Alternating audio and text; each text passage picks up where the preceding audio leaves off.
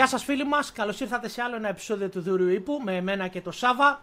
Ε, για την κρίση της Κρυμαίας είναι η κουβέντα μας σήμερα. Να θυμίσω επίσης ότι αν σας αρέσουν τα βίντεό μας και βρίσκετε τις πληροφορίες που σας δίνουμε χρήσιμες, κάντε like και subscribe είτε στο YouTube είτε στο Spotify όπου μας ακολουθείτε. Γεια σου Σάβα. Γεια σου Βασίλη, γεια σε όλους τους φίλους που μας παρακολουθούν. Ε, ήθελα από την πλευρά μου να ευχαριστήσω και δύο πολύ καλούς φίλους, τον Σωτήρη Σεργιάννη και τον Σταύρο Σοφιανό που με βοηθάνε και στο τεχνικό κομμάτι σε αυτή την προσπάθεια που κάνουμε, όπως και εσένα βέβαια με τα δικά σου φώτα. Ε, ας προχωρήσουμε λοιπόν στο θέμα που είναι αρκετά επίκαιρο επειδή υπάρχει αυτή η κλιμάκωση το τελευταίο διάστημα στην ε, Ουκρανία, έτσι δεν είναι; Το οποίο βέβαια να, είναι κλιμάκωση όπως το σωστά το λες, γιατί ο πόλεμος ποτέ δεν έχει σταματήσει. Από το 2014 με τα πρώτα γεγονότα ε, υπάρχει πάντα ένα low intensity conflict, ε, μια ε, σύγκρουση μικρής έντασης. Οι φίλοι μου έχουν ζητήσει να μην χρησιμοποιώ αγγλικούς όρους, οπότε να λέω και τους δύο. Ε, και ότι ποτέ δεν έχει σταματήσει στην ουσία. Μιλάμε για μια κατάσταση μόνιμη με αψημαχίες, με πυρά πυροβολικού, με νεκρούς εκατέρωθεν, πότε πιο λίγους, πότε πιο πολλούς και το οποίο τώρα οδήγησε σε μια ε, μεγάλη κλιμάκωση με, τρομερή, με, μεγάλη κινητοποίηση δυνάμεων του Ρωσικού στρατού, με μεγάλη κινητοποίηση δυνάμεων του ΝΑΤΟ. Είναι αρκετά έτσι, έντονα τα πράγματα. Ε, Βασίλη, να κάνουμε μια διευκρίνηση όταν λέμε κλιμάκωση, όχι τόσο σε στρατιωτικό επίπεδο, δηλαδή δεν έχουν ξεκινήσει κάποιες επιχειρήσεις, όσο να, περισσότερο σε επίπεδο δηλώσεων πολιτικό-διπλωματικό επίπεδο. Έτσι. Ακριβώς. Έχει αναστατωθεί, ας το πούμε έτσι, λίγο η Δύση, που προηγουμένως ήταν πιο χαλαρή. Από αυτή την άποψη λοιπόν κλιμάκωση και ας ε, ρίξουμε λοιπόν μια ματιά. Θες να κάνεις ένα πολύ σύντομο. Ε, μια πολύ σύντομη ιστορική αναδρομή; Ναι. Ε, όχι ιδιαίτερα πράγματα, δεν θα πάμε να αναλύσουμε το ιστορικό προηγούμενο. Όχι, έτσι; Το, η πολύ σύντομη ιστορική αναδρομή και να το δώσουμε λίγο από την αρχή. Μετά την κατάρρευση της Σοβιετικής Ένωσης, ε, να το πιάσουμε από εκεί, η Ουκρανία έμεινε με ένα σωρό πυρηνικά όπλα. Αυτά τα όπλα παραδόθηκαν ε, με μια συμφωνία και στην οποία η Ρωσία υποσχέθηκε ότι εμείς δεν θα σας πειράξουμε και οι Δυτικοί υποσχέθηκαν ότι εμείς θα σας βοηθήσουμε να σας πειράξουν. Χοντρικά, πολύ χοντρικά. Αφού έγινε αυτή η συμφωνία λοιπόν, η, η χώρα συνέχισε κανονικά τη ζωή της μέχρι που το 2013 η κυβέρνηση ήθελε να προσετεριστεί πιο κοντά τη Ρωσία και σταμάτησε τις συνομιλίες ένταξης με την Ευρωπαϊκή Ένωση. Υπήρχε ένα κομμάτι του Ουκρανικού λαού που αυτό δεν του άρεσε. Ο Ουκρανικός λαός να πούμε ότι έχει αυτές τις διαφορές. Υπάρχουν άνθρωποι οι οποίοι είχαν προφανώς πολλές στενές σχέσεις με τη Ρωσία. Άνθρωποι μεγαλύτερης ηλικίας συνήθως λόγω και της Σοβιετικής Ένωσης και όλα αυτά. Και υπήρχαν κάποιο ναι, άλλο κομμάτι της κοινωνίας το οποίο ήθελε περισσότερο να είναι πιο κοντά στην, στην Ευρώπη και στην Ευρωπαϊκή Ένωση. Αυτό οδήγησε σε κάποιες ε, διαδηλώσεις ε, ε, και αναταραχή σε πολλές μεγάλες πόλεις της ε, χώρας, αλλά κυρίως στο Κίεβο, με τις διαδηλώσεις που ονομάστηκαν Μαϊντάν, γιατί ήταν η πλατεία που γινόντουσαν διαδηλώσεις. Η Κρυμαία λοιπόν, η οποία ήταν το πρώτο κομμάτι που έχει αυτό το, που το πρόβλημα εντάθηκε, να πούμε ότι είχε ένα ιδιότυπο, ιδιότυπο καθεστώς στην ουσία ανεξαρτησίας, είχε ήδη ρωσικές βάσεις εκεί πέρα, οπότε ήταν, ήταν Ακόμα, συγγνώμη που σε διακόπτω Βασίλη, ακόμα και από την εποχή της Σοβιετικής Ένωσης εντός ε, του, ε, της Ουκρανίας υπήρχε αυτό το ειδικό καθεστώς που λες, το οποίο διατηρήθηκε όταν η Ουκρανία πλέον ε, ανεξαρτοποιήθηκε. Ακριβώς, ακριβώς. Έτσι. Η Κρυμαία, μην ξεχνάμε ότι είναι, είναι τοποθετημένη σε ένα σημείο που είναι γεωγραφικά το, ε, σε ένα σημείο που οι Ρώσοι θεωρούν στρατηγικό, στη Μαύρη Θάλασσα. Έχουν βάσεις, έχουν είναι ένα σημαντικό μέρος για τη, και για τη Σοβιετική Ένωση ήταν και για τη ε, Ρωσική Συνομοσπονδία τώρα. Ε, και κατά συνέπεια με όλες αυτές τις διαδηλώσεις και τον κίνδυνο στην ουσία να χαθεί η Κρυμαία, αν θέλουμε έτσι το αντιλήφθηκαν φαντάζομαι οι Ρώσοι, βγήκανε απλά οι στρατιώτες από τις βάσεις τους στην Κρυμαία και τα μικρά πράσινα ανθρωπάκια και στην ουσία καταλάβαν την Κρυμαία. Σε συνδυασμό με το Ντομπάς, που το Ντομπά δεν είχε ποτέ αυτό βέβαια το, να το πούμε αυτό το καθεστώς, είναι κανονικά μέρος της Ουκρανίας. Είχαμε εξεγέρσεις ανθρώπων, ε, απο, αποσχιστών μπορούμε να το πούμε, όχι αυτονομιστών, γιατί είναι αποσχιστές περισσότερο. Θέλουν να, να αποσχιστούν από την Ουκρανία και να πάνε στη Ρωσία. Οι οποίοι είναι ε, ρωσόφωνοι, ρωσόφιλοι και διεξάγεται εκεί έκτοτε ένας, ε, ε, όπως είπαμε, μια, ένας πόλεμος μικρής έντασης. Ναι, οι πληθυσμοί αυτοί κατά βάση είναι ρωσικοί μπορείς να τους πεις. Δεν μπορείς να πεις ότι είναι κάτι άλλο. Έτσι. Δεν, αλλιώς δεν θα γίνονταν και όλη αυτή η κινητοποίηση και η... Ήταν πάγια, το αποτέλεσμα του Ήταν πάγια πολιτική της Σοβιετικής Ενώσεως και να πούμε πώς κατέληξαν όλοι αυτοί οι πληθυσμοί εκεί. Ότι σε όλες τις χώρες που, που ήταν SSR Ε, υπήρχαν έντονα προγράμματα ε, ρωσοποίησης μπορούμε να πούμε. Ο πληθυσμός μάθαινε ρωσικά, μετακινόντουσαν πληθυσμοί επί τούτου. Οπότε πάντα υπήρχε, οπότε σε όλες τις χώρες της ε, Ανατολικής Ευρώπης υπάρχει ένας πληθυσμός που είναι πιο έντονα και φύλλα προσκύμενος προς τη Ρωσία. Πάντα γιατί οι άνθρωποι η καταγωγή τους είναι ρωσική. Ναι, το ειδοποιώς διαφορά όπως ε, επεσήμανες και εσύ σε σχέση με, η Κρυμαία σε σχέση με το Ντόνεσκ είναι ότι ε, δεν είχε κάποιο ειδικό καθεστώς ποτέ ε, αυτονομίας η, η περιοχή του Ντόνεσκ, ενώ ας πούμε για παράδειγμα στην Κρυμαία λειτουργούσε τοπικό κοινοβούλιο. Ναι, και μετά από, και από αυτό υποτίθεται ότι έγινε ε, έχει περάσει όλη αυτή η, η αποφάση στο δημοψήφισμα που έγινε και έχουν εγκριθεί. Δηλαδή υπάρχει μια έτσι, ε, νομική υπόσταση στην όλη υπόθεση και πάνω σε αυτό έχει πατήσει η Ρωσία. Ε, de facto έχει καταφέρει και έχει κάνει αυτό το αποτέλεσμα στην Κρυμαία. Στο Ντόνεσκ όμως δεν υπήρχε τέτοια ε, κατάσταση. Με αποτέλεσμα να. Εκεί πέρα βέβαια δεν έχει πει η Ρωσία ότι εγώ υποστηρίζω επίσημα, δεν έχει πει η Μόσχα ότι εγώ υποστηρίζω την απόσχηση ή οτιδήποτε. Έτσι. Ε, το, το, ε, διατηρούν μια ε, στάση σχε, σχετικής ή μάλλον επιφανειακής ε, ουδετερότητας.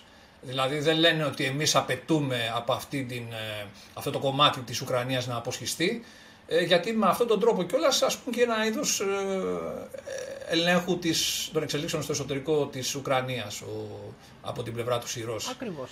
Άρα λοιπόν Παλιά καλά, Αυτή είναι η... παλιά καλά proxy war. Ψυχρός πόλεμος. Ναι, ε, επίσημα για τη Μόσχα η κατάσταση στη και περιγράφεται ότι είναι μια υπόθεση εσωτερικής εξέγερσης. Δεν λένε ότι υπάρχει κάτι άλλο και μένουν εκεί. Ε, όταν ε, έγιναν οι πολεμικές επιχειρήσεις όμως εκείνη την περίοδο το 2014 ε, κάποια στιγμή επενεύει ουσιαστικά η Ρωσία, όχι όμως φανερά, δηλαδή δεν το παραδείχθηκαν ποτέ, Εστάλησαν κάποιες μονάδες τακτικού στρατού εκεί πέρα οι οποίοι ε, ε, ανέτρεψαν την ισορροπία δυνάμεων και το τελικό αποτέλεσμα ήταν να ιτηθεί στο στρατιωτικό επίπεδο η Ρωσία, η, συγγνώμη, η Ουκρανία και να γίνει η συμφωνία του Μίνσκ και κάπως υποτίθεται να ε, ηρεμήσουν σε εισαγωγικά, πολλά εισαγωγικά, τα πράγματα. Ε, γιατί όπως είπαμε... Αυτή λοιπόν είναι η, η, η, περίπτωση των δύο αυτών ε, περιοχών της Κρυμαίας και του Ντόνεσκ. Αυτή είναι η κατάσταση, ας το πούμε έτσι, σε πολύ γενικές γραμμές. Ναι, γιατί όπως είπαμε, βέβαια τα πράγματα δεν έχουν ηρεμήσει. Παρότι συμφωνία, υπάρχουν συνέχεια συγκρούσεις, ναι. υπάρχει συνέχεια μικρές, πολύ μικρές αψημαχίες. Ναι. Ναι, τώρα στο επίπεδο, σε πολιτικό επίπεδο ας πούμε, ε, μέσα ο πληθυσμός που βρίσκεται σε αυτές τις περιοχές του Ντόνενσκ ε, θεωρείται ότι όπως είπαμε ανήκει στην ε, Ουκρανία. Οι συντάξεις καταβάλλονταν τουλάχιστον μέχρι τώρα πρόσφατα από το Ουκρανικό κράτος σε αυτούς τους πολίτες που βρίσκονται εκεί. Υπάρχουν κάποιες ε, κινήσεις υπόγειες που δεν πολύ εμφανίζονται από τη Ρωσία να ε, αλλοιώσει σιγά σιγά τα πράγματα όσον αφορά και τυπικές διαδικασίες για παράδειγμα τι πώς θα το πω, διαβατήριο έχει ο κάθε πολίτης εκεί πέρα, τι υπηκότητα κτλ. Υπάρχουν τέτοια ζητήματα που υποκινούνται σιγά σιγά και ενοχλούν φυσικά το ουκρανικό, ε, την Ουκρανική κυβέρνηση. Σε, αλλά σε πολιτικό επίπεδο η συμφωνία μέχρι τώρα είναι ότι η, ο πληθυσμός του Ντονέσκ συμμετέχει κανονικά στις εκλογές που γίνονται στην ε, Ουκρανία. Δηλαδή δεν είναι κάποιο άλλο κομμάτι που θεωρούν ότι έχει αυτονομηθεί ή ότι έχει ενδιαφέρει σε κάτι άλλο. Παρά την όποια κατάσταση δική επικρατεί, συμμετέχουν στην εκλογική διαδικασία της ε, είναι, χώρας αυτής της Ουκρανίας. Είναι κανονικά κομμάτι της χώρας το οποίο έχει ένα πρόβλημα, μπορούμε να πούμε ότι η Ουκρανική κυβέρνηση το βλέπει έτσι, είναι ένα κομμάτι της χώρας το οποίο ήταν και πριν, το οποίο έχει πρόβλημα ένοπλης εξεγέρσεως. Υπάρχουν κάποιοι αυτονομιστές, όπως, ε, μάλλον αποσχιστές. Ναι. Για, κατα... ναι. για τα υπόλοιπα είναι, ε, η ζωή συνεχίζεται. Είναι μέρος της χώρας με ότι αυτό συνεπάγεται. Τώρα, για να μην λέμε και εμείς κάποια πράγματα τα οποία ενδεχομένως είναι και γνωστά στο ευρύτερο κοινό και στους φίλους που μας παρακολουθούν.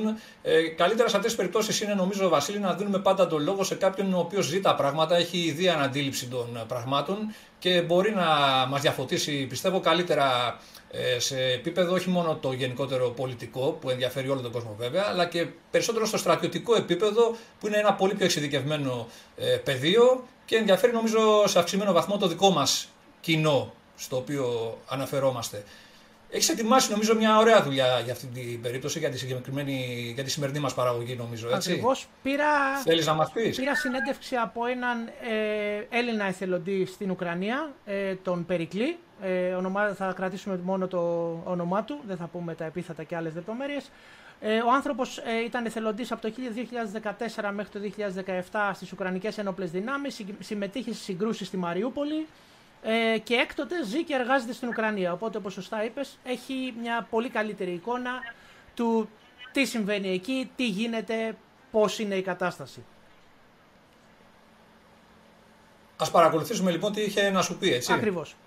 Η πρώτη ερώτηση που θα ήθελα να σου κάνω είναι για, το, για την προηγούμενη σου υπηρεσία. Πώς βρέθηκες στην Ουκρανία το 2014, πώς αποφάσισες να πας εκεί ως εθελοντής; Τα, τα προσωπικά μου κίνητρα, τα προσωπικά μου κίνητρα ήταν ε, αφού έχει πόλεμο να προλάβω μην τον χάσω, μην να τρέξω. Μην, μη μας τελειώσει πριν φτάσουμε εμείς. Ε, κοίτα, εγώ, εγώ ήρθα τον. Θυμάμαι και σε ακριβώς. Έφτασα μέσα στη μονάδα, μπήκα δηλαδή μέσα στη μονάδα 1 Αυγούστου του 2014. Λοιπόν, είχα φτάσει στην Ουκρανία από το 30, 29 Ιουλίου. Τώρα γιατί αποφάσισα, κοίτα, εγώ ήμουν και υπόψη τον Νίκο Στρατόρε. Και νομίζω ότι ήσουν στι ειδικέ δυνάμεις. Ήσουν υπόψη συνάδελφος. Ναι, ειδικέ δυνάμεις, ναι. Ε, αμφίβιος, αμφίβιος, αμφίβιος. Λοιπόν. Ε, και πάντα, εγώ πάντα είχα την οτροπία ότι ο, η δουλειά μου είναι στρατιώτης. Έτσι. Άμα ένας επαγγελματίας δεν βρει, δεν αρπάξει την ευκαιρία να, να ασκήσει το επάγγελμά του, ε, τι κάνουμε, έτσι να λέμε ότι είμαστε αυτό; Ε, το, επαγγελματικά δηλαδή. Υπήρχε μια επαγγελματική ε, πτυχή της αποφασή μου Οπότε, να, να πάω εκεί. Πήγες για την περιπέτεια με λίγα λόγια και το, για να εξασκήσει το επάγγελμά σου, όπως λες. Και τα δύο. Και τα δύο. Ναι. Κοίτα, ναι, γιατί εγώ το επάγγελμά μου τότε το επέλεξα. Το επέλεξα γιατί μ' άρεσε, όχι γιατί δίνει το δημόσιο και είναι διπλά ένσημα και Και όλα αυτά που ε, ελκύσαν τους περισσότερους.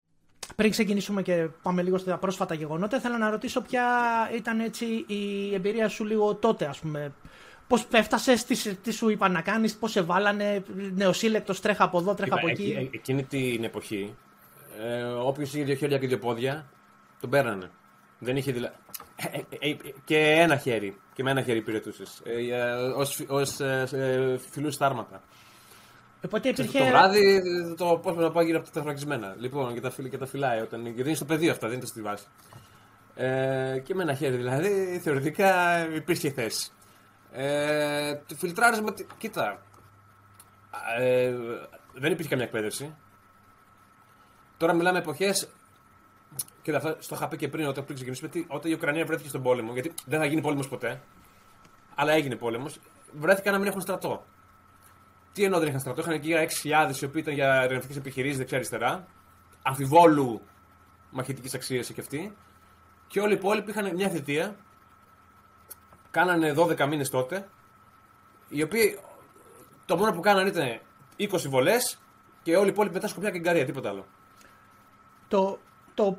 Και συμπτωματικά, συμπτωματικά, συμπτωματικά, συμπτωματικά 8 μήνες πριν γίνει η λαϊκή αυθόρμητη εξέργηση ε, στην Ανατολική Ουκρανία είχαν καταργήσει τη θητεία τους.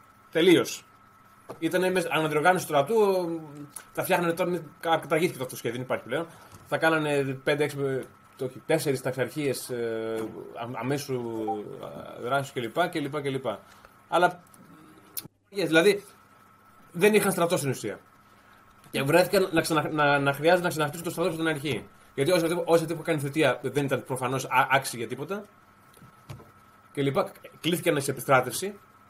Και, λοιπά, και αλλά δεν υπήρχε διάθεση. Επίστρατη κρυβόντουσαν, κάνανε ό,τι θα γίνει και. Οπότε πριν ήταν μια κατάσταση διαλύσεως δηλαδή. Υπήρχε μια τυπική θητεία. Δεν υπήρχε. μια τυπική θητεία. Κάτι γιατί πετάγονται και τα μηνύματα στο. Α, κλείσει το facebook. Ναι, Αλλιώς θα τα ακούμε, δεν υπάρχει περίπτωση να την γλιτώσουμε. ναι, ναι. ναι. Ε, μια τυπική θη- μια θητεία, τι, τι τυπική, μα, ε, τίποτα. Σου λέω 20 σφαίρες, 20 βολές δηλαδή, να ξέρουμε πόσο γυρίζει το όπλο και σκοπιά και γκαρία. Ε, πολύ σαν την ελληνική, έτσι, δεν έχει μεγάλη Κάτι διαφορά. μου θυμίζει αυτό, αυτό ακριβώς θα Ναι. έλεγα. Το οποίο δεν Λοιπόν, είναι. γιατί η νοοτροπία δεν θα γίνει πόλεμος ποτέ, δεν μας νοιάζει. Ναι. Δεν ασχολούμαστε. Λοιπόν, και μέχρι το τέλος, 8 μήνες πριν γίνει ο πόλεμος, που ήταν την είχα καταργήσει και τελείως. Οπότε Πρώτα, πρώτα την κατήργησαν, άκου να δεις τώρα. Πρώτα την κατήργησαν και μετά προχωρούσαν στην αναδιοργάνωση του στρατού. Δεν κάνανε δηλαδή. Ό,τι κάνουμε και εμείς. Πρώτα τη μειώσαμε στους 9, στους 6 και μετά σχολείο. Λέγανε για 6, δεν κάνανε τελικά, δεν φοβηθήκαν. Πρώτα τη μειώναν και μετά κάνανε αναδιο- πρόσληψη ΕΠΟΠ και αναδιοργάνωση. Δηλαδή ακριβώς ό,τι, ό,τι κάναμε κι εμείς. Η ίδια συνοτροπίας, ναι. Οπότε- Τέλος πάντων, το, το κενό, για να τελειώσω γρήγορα, ε, ε, το κενό αυτό πήγα να το καλύψω μετά μονάδες εθελοντών.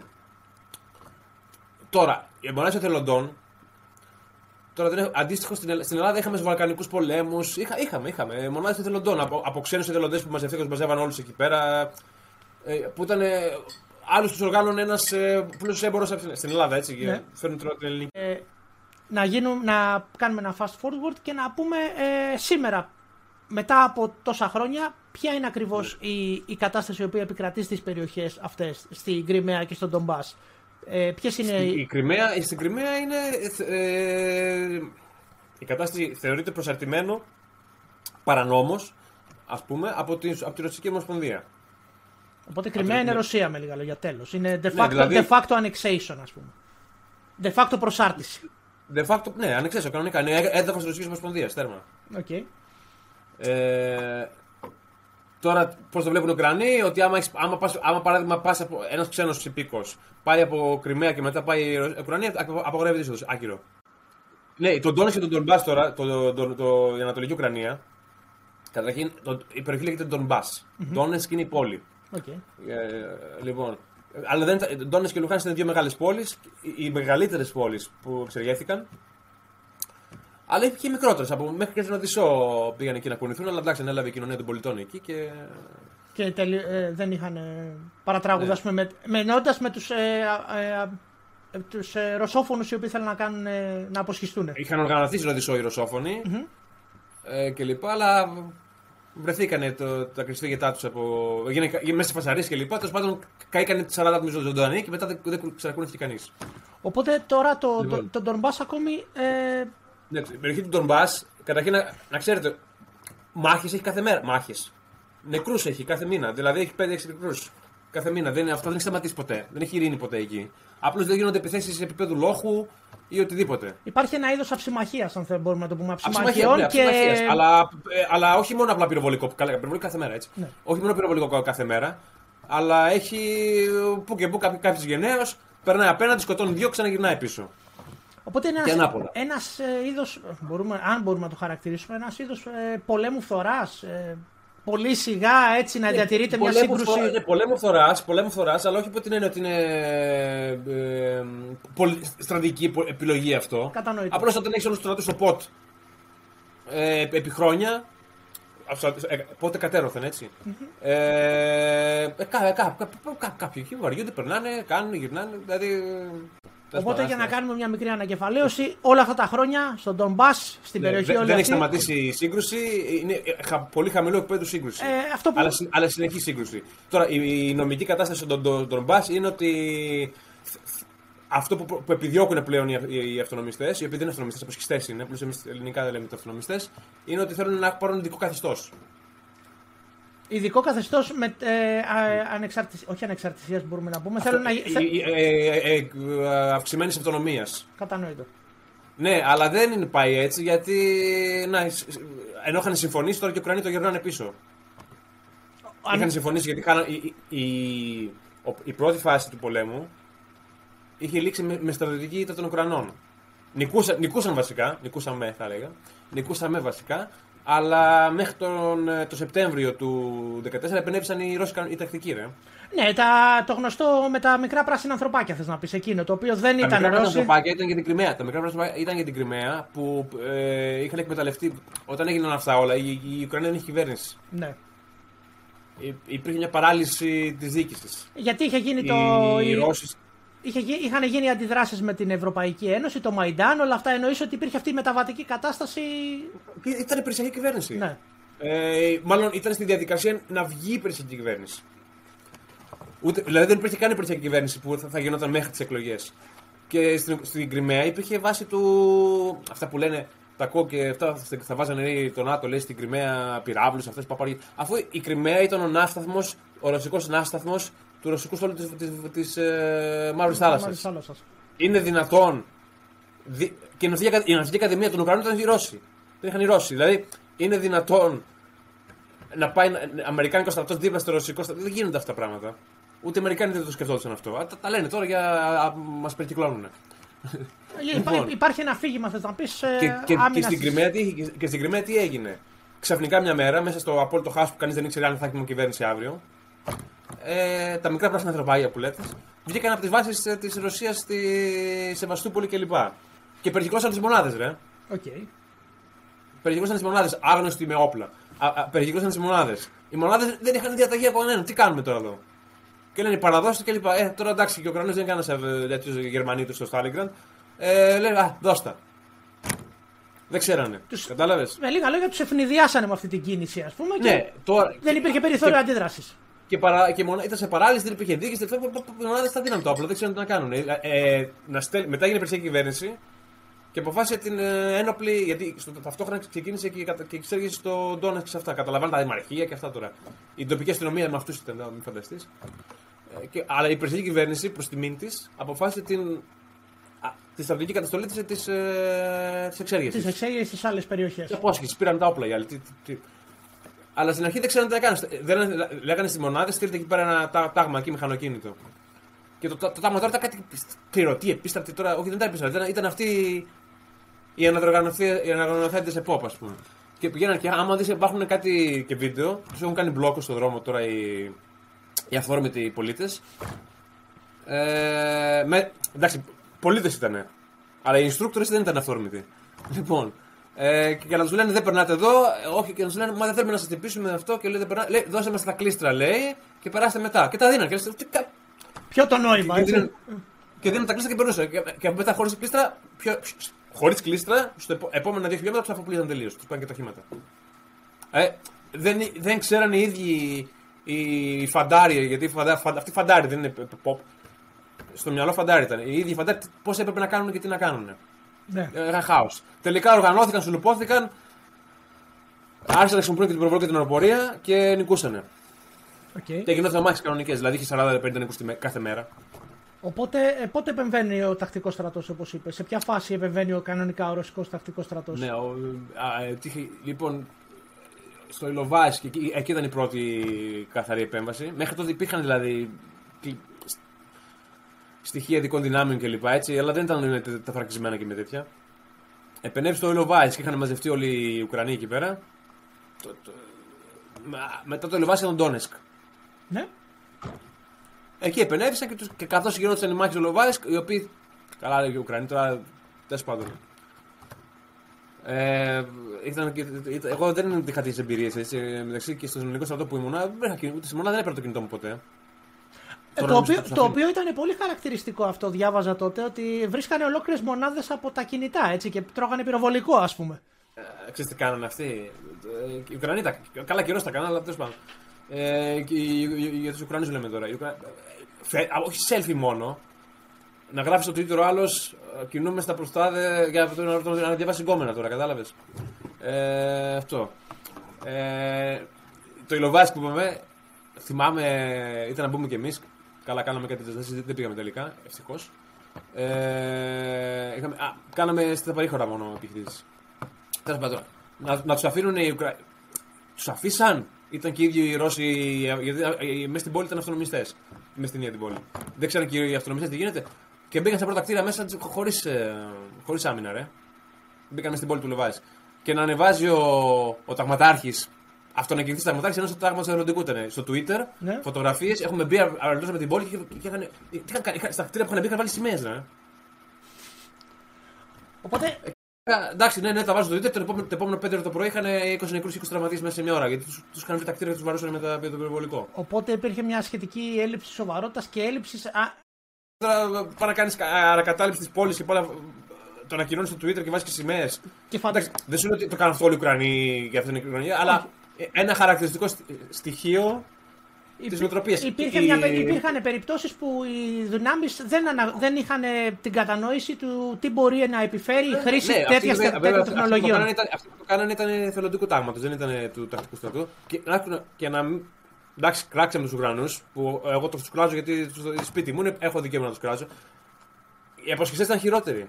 Προφανώς μιλάμε για πολίτες με όπλα, φαντάζομαι. Πολύ χειρότεροι. Και δηλαδή, ό,τι. ξέρεις πώς εχμαλώτου. Και ήταν πι- του πι- πρεζονοτέτοιοι, ρε μαλάκα. Ό,τι κατακάθι της κοινωνίας του Ντόνες και του Λοχάνσκ και κατέληξε εκεί, στις τάξεις τους.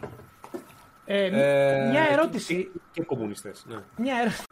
Ποια είναι η εικόνα σου για τις κινήσεις που γίνονται τώρα από τους Ρώσους, τι, μιλά, τι λένε στην Ουκρανία, τι μπορεί να...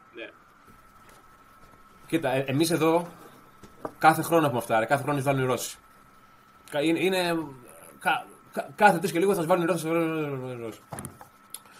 Το, το, και, πα- αυτό που μπορώ να σου πω, ότι αντίθετα με τις άλλες φορές που εισβάλλουν οι Ρώσοι, αυτή τη φορά πραγματικά υπάρχει περίπτωση να εισβάλλουν οι Ρώσοι. Όταν ξεκίνησε πάλι λίγο, άκουσα, άκουσα τα ίδια, πάλι εντάξει, λέω, είναι 0% συνήθως.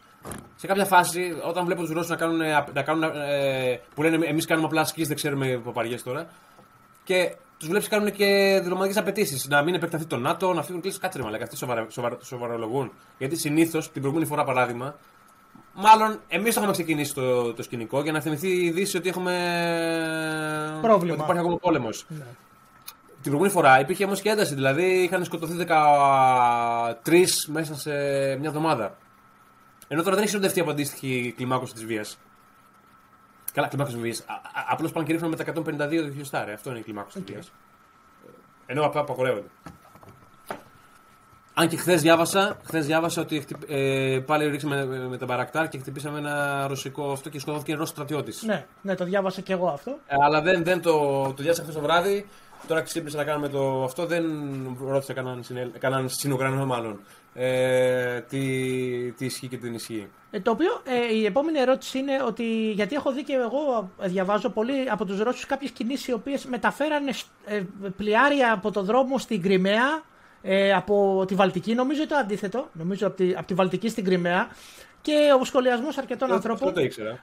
Αρκετός σχολιασμός ανθρώπων ήταν ναι, ε, αυτό δεν γίνεται ακριβώς σε ασκήσει. Υπάρχει δηλαδή μια πολύ πιο μεγάλη κινητικότητα από ό,τι θα λέει κάποιος σε μια άσκηση. Οπότε ε, α- αυτό περνάει σε Κοίτα, εσάς. Πριν, ε, πριν δύο μέρες, πριν, πριν τρεις μέρες, κάποιοι Ρώσοι γυρίσαν στι βάσει τους πίσω. Το ανακοινώσανε. Ναι. Γιατί τι νομίζεις, ο κόσμος τι νομίζει, αυτοί δεν είναι και στα σύνορα παραταγμένοι με το όπλο. Κα- Κάνουν ασκήσεις, σκηνάκια, τέτοια πράγματα. Μια, δρα- μια δραστηριότητα. Υπάρχει μια συνεχόμενη κίνηση και μια εναλλαγή, ας πούμε. Ναι, δηλαδή δεν κάθονται και λένε είναι με, τη- με, τη- με την κάνη προς εμάς και λένε τώρα να πεταχτεί ο Ουκρανός. Κάνουν ασκήσεις και ε, σκηνάκια και ή κάθονται έτσι.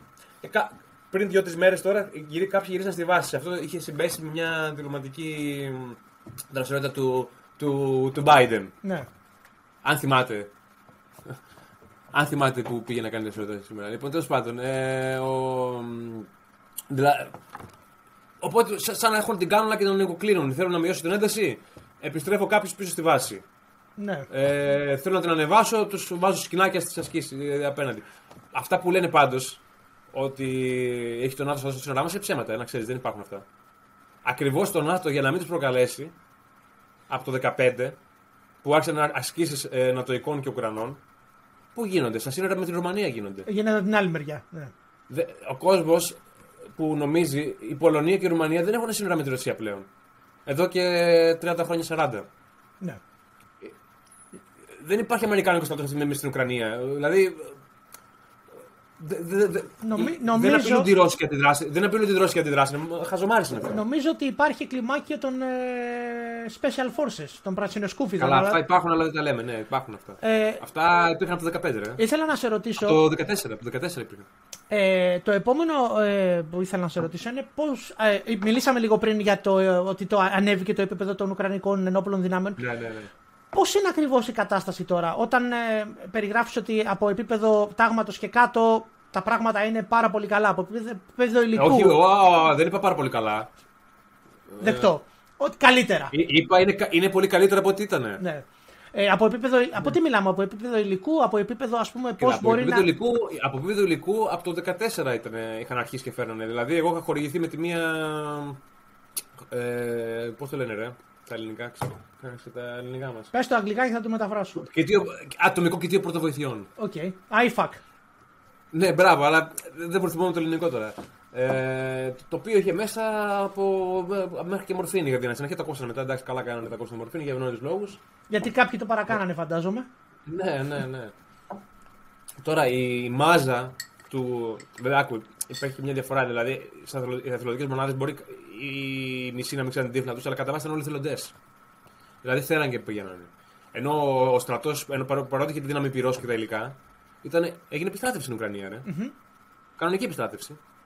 Είχε 45 μέσα. Και δεν ήταν όλοι ενθουσιώδεις να φανταστώ. Αυτό θες να Με το, με καταλήξεις. το ζόρι ήταν, με το ζόρι. Δηλαδή πήγαινε στη μονάδα του στρατού και, ενώ, ενώ, και εννοείται είχαν κλάρνο Κεύλαρ και πανοπλία όλοι, αλλά φυσικά δεν δεν τι φορούσε κανείς. Ναι. Δεν είχε γίνει κατανοητό, Ναι, ενώ ας οι πούμε. από εθελοντικές το- μονάδες τις φορούσαν, κατάλαβες. Ε, γιατί ήταν. παρότι μπορεί να μην ξέρανε να κινούνται στο περίπολο, αλλά τις φορούσαν. Ναι. Γιατί θε- θέλανε να είναι εκεί. Και Ή μάλλον νιώθανε, υπο- νιώ, νιώθανε την ευθύνη του να είναι εκεί. Ενώ οι άλλοι δεν θέλαμε, το ζόρι. ρε. Ναι, δεν είχαν, επίσης, δεν είχαν κατανοήσει μάλλον και πόσο χρήσιμα είναι τέτοια υλικά. Γιατί ήταν πολίτες, τους πήρανε μέσα, φαντάζομαι ότι αυτό. Υπάρχει, παίζει ένα ρόλο, ας πούμε.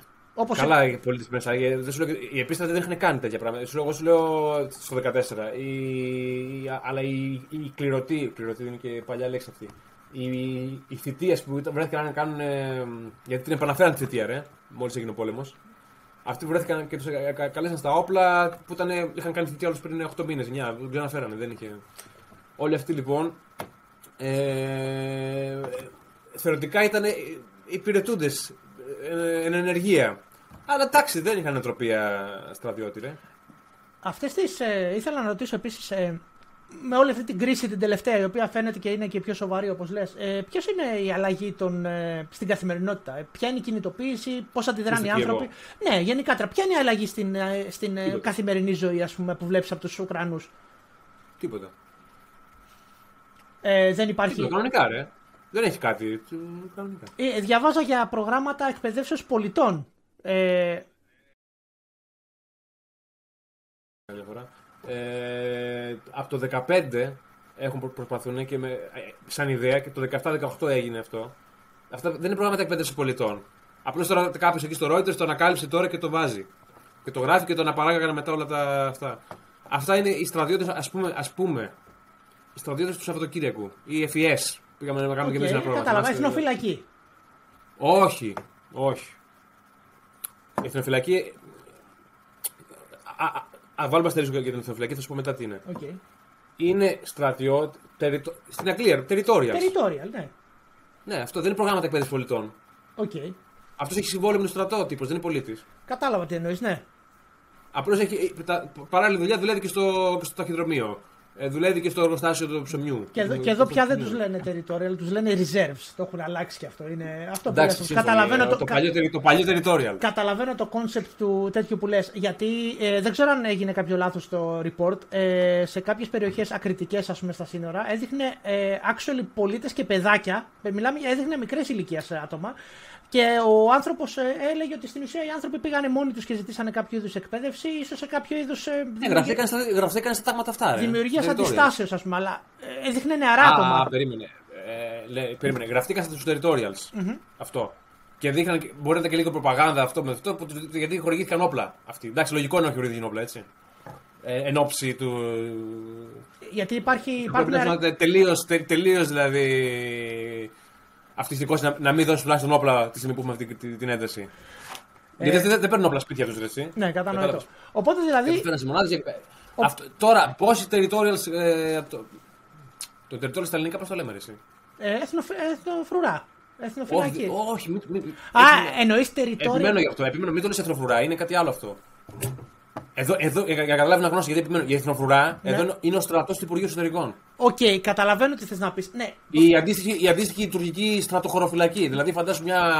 Ε, δεν έχει, Αλλά, έχω- αλλά αντίθετα με τη στρατοφυλακή, με- αντίθετα με τη στρατοφυλακή έχει υπερβολικό εδώ. Οκ. οκ. Ε, Μιλάς για την Ναι, Ουκρανική είναι ο στρατός του Υπουργείου κατάσταση. Εσωτερικών. Κατανοητό. Ναι. Οκ, απλά, Εγώ σε... εκεί ήμουνα.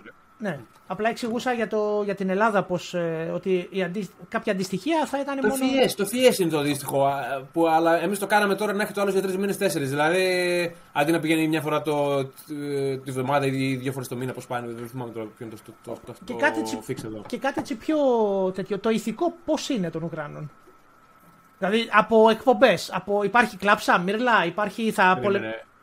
Με έλεγε ο Σάβας, γιατί τους στέλνανε μηνύματα, μπαίνουν οι Ρώσοι κλπ. Και, και μου έστελνε και εμένα κλπ. Και του λέω: Κοίτα, άμα δεν αναδεί στις τηλεοράσεις να βάζουν εμβατήρια και πατριωτικές εκπομπές, τζαμπαλπίζουμε, δεν θα γίνει τίποτα.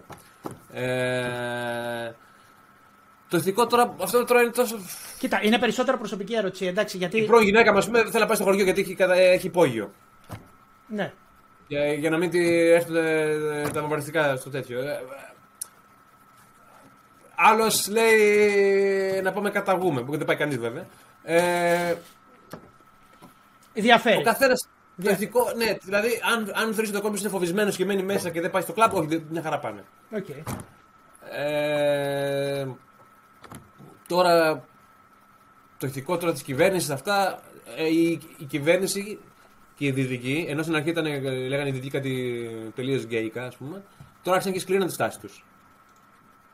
Γιατί. Δηλαδή, των Ρώσων δεν τους βγήκε αυτό που θέλανε. Ναι, είδα χτες ότι η Αμερική ζήτησε. Ενώ στην στην αρχή, ουσία- ενώ στην αρχή τους έβγαινε. Στην αρχή τους έβγαινε. Στην, χτες είδα κυριολεκτικά ότι η Αμερική ζήτησε στην ουσία να φύγουν από παντού. Ε, τους ζήτησε να φύγουν από την ε, Οσετία, από την Τρανισταρία. Από, από- Ναι, ναι, ναι, δηλαδή τους. Ε, δε... Κοίτα, δεν περιμέναν τώρα οι Ρώσοι ρεαλιστικά όσο θα λέγανε οι άλλοι. Ναι, ναι, ναι, φεύγουμε από Ουκρανία, δεν θα μπει ποτέ στον Νότιο Ουκρανία. Ναι, είναι, είναι, η γνωστή, είναι η γνωστή τακτική. Ζητάω 30, να πάρω 15 και οι Ρώσοι ελπίζαν ότι θα κάτσουν σε ένα τραπέζι και θα πάρουν 3, ας πούμε. Κάτσε, εδώ άκου να δεις, εδώ είναι και η, μια- η, μια- η, μια- η, η- η ουσιώδη διαφορά, διαφορά μεταξύ του δυτικού στρατοπέδου και του ρωσικού στρατοπέδου. Στο δυτικό στρατοπέδο παρακαλάνε για να μπουν. Παρακαλάνε οι χώρες. Η Γεωργία παρακαλούσε, βάλτε με. Ναι. Ε, ψ- ε, θέλουμε. Η Ουκρανία, οι βαλτικέ οι βαλτικές χώρες με το που έπεσε η Σοβιετική Ένωση μπήκαν με τη μία. Ναι, γιατί, θέλουν, Γεια σου. γιατί ξέρουν ότι παρέχει Ναι. προστασία από τη. Στο ρωσικό στρατόπεδο, ο άλλος λέει: Άμα φύγεις, θα εισβάλλω. Ναι. Ε, ε, εδώ είναι μια τεράστια διαφορά. Η- Στο ένα οι χώρες θέλουν και επιμένουν και προσπαθούν και παρακαλούν και στο άλλο τους κρατάει ο άλλος με το ζόρι. Τώρα ποιο, για, για, για ποιο λόγο να θεωρούμε ότι το ρωσικό στρατόπεδο είναι πιο μάγκικο γι' αυτό δεν ξέρω. Εγώ θα προτιμούσα στο δυτικό στρατόπεδο να είμαστε. Πού είμαστε βασικά οι Έλληνες, οι Η πολιτικοί Ελλάδα, έχουν κάνει την είναι. επιλογή. η Ελλάδα είναι. Εντάξει, την έχει κάνει την επιλογή, επιλογή τη. Απλά. Ενώ και, εν, ενώ και υποστηρικτικά οι Έλληνες. Εντάξει, οι βαλτικές χώρες, όπως είπες, σωστά και μπήκανε κατευθείαν γιατί ξέραν ότι. Ναι, Στην Ελλάδα έχουμε πολλούς φιλορώσους. Στην Ελλάδα έχουμε πολλούς φιλορώσους. Ναι, υπάρχει ένα, υπάρχει ένα αρκετό κλίμα το οποίο και εγώ δεν το κατανοώ μερικές φορές γιατί δεν θεωρώ ότι μας έχουν βοηθήσει ιδιαίτερα, αλλά αυτό είναι. Μα, μα δεν είναι θέμα βοήθειας ιστορικής. Αυτό είναι ότι είναι δυνατόν. ο- ακόμα και οι Αρμένοι θέλουν να φύγουν. Δηλαδή, φαντάσου. Οι- ε, έναν σύμμαχο είχαν οι Ρώσοι που, που, που, που, που εξαρτιόταν από αυτούς. Που, που πραγματικά η, η Αρμενία εξαρτόταν η επιβίωσή της από την Ρωσία. Και τους πούλησαν και αυτούς. Ε, Γιατί δεν βγήκε μια κυβέρνηση λέει, που ήταν λίγο δέντρη. Ωραία, αφού βγήκε λίγο μια κυβέρνηση που είναι λίγο δέντρη, ας καταστραφεί ένας ε, ιστορικός αρμένικος τηλέκα, ας πούμε. Τώρα- Δηλαδή, άκου τώρα εδώ. ε, Δηλαδή, ε, αυτούς δεν, δεν, δεν, είναι δυνατόν- δεν είναι να ψάξει συμμάχους αυτούς. ναι, καταλαβαίνω. Γιατί κοι- ε, όλοι κοιτάνε τα συμφέροντά τους. Αυτό που θες να πεις ότι όλοι κοιτάνε τα συμφέροντά τους, αλλά οι Ρώσοι δεν αφήνουν και κανένα deviation σε αυτό. Οι, οι Δυτικοί θα Ναι. προσπαθήσουν να σε φέρουν με το καλό, θες να πεις, ενώ οι άλλοι θα σε φέρουν με το. Α, Μα, δεν λέω, μα λέω ότι. Περίμενε. Περίμενε. ε, εγώ το ξέρω. Η Ελλάδα, η Τουρκία, η Ουκρανία, τώρα η Γεωργία, πιο παλιά κλπ. Παρακαλούσαν να μπουν στο ΝΑΤΟ. Ναι. Δεν υπήρχε κάποιος που παρακαλούσε ποτέ να μπει στο Σύμφωνο τη Βαρσοβία. Εγώ δεν διαφωνώ Στο- με αυτό που λες. Προσπαθώ Ναι. να το θέσω. Δεν διαφωνώ. Θεωρώ ότι κα- Ναι, έχουμε τώρα κάνει προφανώς, σωστές επιλογές. προφανώς όταν είσαι μια συμμαχία πρέπει να ακολουθάς την πολιτική της συμμαχίας και αυτό και σου φωνάζουν και σου κάνουν. Αλλά δεν, είναι, δεν απείλησε ποτέ οι Αμερικανοί με, με εισβολή στην Ελλάδα, ας πούμε.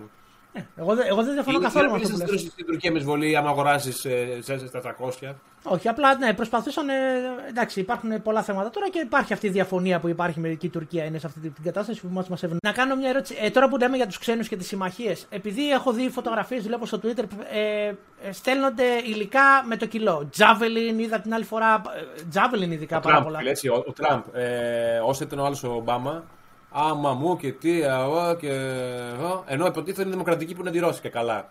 Τον, τον Τραμπ κατηγορούσαν για φιλορώσο και μόνο αυτός έστειλε βοήθεια κανονική. Αυτό είναι ενδιαφέρον. Κανονικά, τα Javelin ήταν το. Πώς το λένε, το, το, το, το, το κόκκινο πανί, ρε. Ναι. Γιατί μέχρι τότε στέλνανε ασυρμάτους και τέτοια. Ναι, δεν στέλνανε. Μη, μη, μη lethal aid. που λέγεται Non μαλακή. lethal aid. Non lethal aid. Non-lethal aid. Αυτό που στείλανε και οι Γερμανοί Ενώ τώρα που ο- στείλανε κράνη. Ναι. Έστειλε Javelin κλπ. Τώρα, άκου να δεις. Όταν, ξε- γιατί λέγαμε για το, γιατί που δεν τους βγήκε τους Ρώσους. Όταν ε, ξεκίνησε η κρίση, το, η τελευταία, η ένταση μάλλον, όχι η κρίση, ε, πράγματι οι δυτικοί, ό, δεν στέλνουμε στρατό στην Ουκρανία, δεν κάνουμε, δεν ράνουμε, δεν ξέρουμε. ε, α, α. Και ξαφνικά μετά από ένα σημείο σκρίνουν τη στάση τους. Και, και, και οι, όλες οι ανατολικο, ε, ανατολικοευρωπαίες χώρες που είναι στο δυτικό, δυτικό στρατόπεδο στείλαν όπλα. Άρδιν. Γι' αυτό και εγώ πιστεύω λοιπόν ότι έγινε η, η σκρίνηση της τάσης. Η, ανα- η ανατολική της, του ΝΑΤΟ λένε δεν είμαστε, δεν είστε μόνοι σας, είμαστε κι εμείς. Και τους βάλανε στη γραμμή όλοι αυτοί. Δηλαδή οι Πολωνοί, οι Λιθουανοί, οι Εστονοί, οι, οι Ρουμάνοι, όλοι αυτοί. Τους εξαναγκάσαν τους τους δυτικούς. Γι' αυτό υπάρχει μια συμμαχία Εναντίον, ναι. και δεν είναι ο, ο, ο Αμερικάνος αποφασιστή μόνο του. Και, και, και σκρίνουν όλη τη στάση τους. Είναι ο Μπόρι Τζόνσον εδώ, ρε. Ναι, ήρθε, είχε έρθει και νομίζω ότι υπάρχει κάποια συζήτηση να γίνει μια, κάποια αμυντική συμφωνία μεταξύ Πολωνίας, Ουκρανίας και Βρετανίας. Καλά, αυτά τα λέει. ο Μπο- Ναι. Το οποίο εντάξει. Ε, Αυτά τα λένε τα από δεξιά-αριστερά. Εντάξει, τώρα. Ναι, η- Τι αμυντική συμφωνία. Α, οι Πολωνοί, οι... όταν ξεκίνησε η κρίση του 2014, ο πόλεμος, οι μακράν αυτοί που στείλαν τα περισσότερα υλικά ήταν οι Πολωνοί. Προφανώς. Οι άνθρωποι έχουν νιώσει το πετσί τους, νομίζω, την όλη κατάσταση. Ε, και Ε, ε, ενώ αυτοί ε, μεταξύ Πολωνοί είναι οι- οι γνωστοί ε, εχθροί των ε, Ουκρανών. Τους, τους, έχουν- τους έχουν σφάξει, τους έχουν κάνει. Μην νομίζετε ότι οι Ουκρανοί είναι τίποτα καλοί δηλαδή. όχι. Όταν, κατα, όταν κατακτήσαν την, ε, την, ε, την Ουκρανία πριν τον πόλεμο, πριν, το, πριν ξεκίνησε ο Β' Παγκόσμιος Πόλεμος, στο Μεσοπόλεμο οι, οι Πολωνοί εκμεταλλεύτηκαν τη ρωσική, Ε, ε, το εννοείς- ρωσική κατάρρευση στο ρωσικό εμφύλιο και σβάλανε κάτω όλα μέχρι το Κίεβο. Μη- Γιατί, ο, γιατί έτσι. Μιλάς για, το, Λοιπόν. για τον πόλεμο του 21-22 μεταξύ Σοβιετικής Ενώσεως και Πολωνίας. Ε, 19-21, ναι. Ναι, ναι, 19. αυτό, αυτό ήταν να ξεκινήσει η Πολωνίας. ναι, ναι, οι Πολωνοί είχαν εισβάλει και το ξέρω. Και τους φτάσανε, και φτάσανε μέχρι Κίεβο, ε, πήγε ο Τουχασεύση και τους έφτασε μετά μέχρι τη Βαρσοβία. όπου Σώσαν την Ευρώπη. Ναι, αφού εισβάλλεις και. εντάξει, τέλος πάντων. ναι. Ε, αλλά μετά τα είχαν βρει στη μέση και κρατήσανε τη, δυτική- τη δυτική Ουκρανία οι Πολωνοί. Οι, Ουκ- υπήρχαν Ουκρανικό κράτος τότε, με- μέσα στα, κα- μέσα στα συντρίμια της Σοβιετικής Ένωσης, της Τσαρική Ρωσίας, ω ο νούπο Σοβιετική Ένωση, είχε βγει Ουκρανικό, Ουκρανικό κράτος, το οποίο είχε Ναι. συμμαχήσει με το Πολωνικό κράτος. Αλλά τελικά οι Πολωνοί τους κατάλαβαν και αυτούς. Και μετά έγινε το Ουκρέ... Λοιπόν, τα... ε, έγινε SSR όπως τα υπόλοιπα. Σε αυτή, όταν- σε αυτή την περίοδο της πολωνικής κατοχής της Δυτικής Ουκρανίας, οι Πολωνοί είχαν, προ, προ, προσπα- είχαν φυλακίσει πόσες εκατοντάδε, 60.000 εθνικιστές, τους είχαν πολωνοποιήσει με τη βία κλπ. Και οι Ουκρανοί μετά όταν πήραν τα πάνω του, τους σκοτώνουν τους Πολωνού, έτσι. Ναι, είναι το. Ε, όταν ήρθαν οι Γερμανοί και οι Ουκρανοί ε, ε, βάρουσαν τους Πολωνού. Αλλά ε, παρότι είναι παραδοσιακοί εχθροί, κατά των Σοβιετικών είναι όλοι Ε, ενωμένοι. υπάρχει μια γραμμή, ναι, γιατί φαντάζομαι όταν υπάρχει μεγαλύτερο ψάρι που έρχεται να σε φάει, προσπαθείς να. Ε, βέβαια, ναι, ναι, ναι. ναι. Το οποίο έρχεται και ξαναλέει ε, όλα αυτά τα προγράμματα και όλο αυτό το ξένο υλικό. Ε, πέρασε ένα πρόσφατα. συ- Ένας, ε, Τώρα λες το, το υλικό που ήρθε τώρα ή, ή το υλικό που, που ήρθε το 2014. Όχι, μιλάω, που και, έρχεται το, από το 2014. μιλάω το υλικό που έρχεται τώρα. Γιατί είδα ας πούμε, μ- Α. μεγάλη βοήθεια με Javelin, ε, το οποίο είναι. Τζαβέλιν είχαν δει από πριν, ρε. Τώρα ε, φέραν καιρό και δεν ξέρω. Δεν, Ναι. δεν, δεν, δεν το διάβασα. Υπάρχει και μάλιστα νομίζω κυκλοφορεί μια εικονίτσα της Παναγίας που αγκαλιάζει ένα Javelin. Το έχεις δει αυτό; Είναι ένα ουκρανικό σχέδιο. Α, καλά, το, αυτό εντάξει, ναι. Γιατί ναι, φαντάζομαι ότι έχουν επιφέρει κάποια αναστάτωση στο μέτωπο. Είναι ένα ανεπτυγμένο αντιαρματικό σύστημα. Τώρα εντάξει, εγώ δεν μπορώ να σου πω. Γιατί εμείς δεν έχουμε Τζαβέλιν, ας πούμε.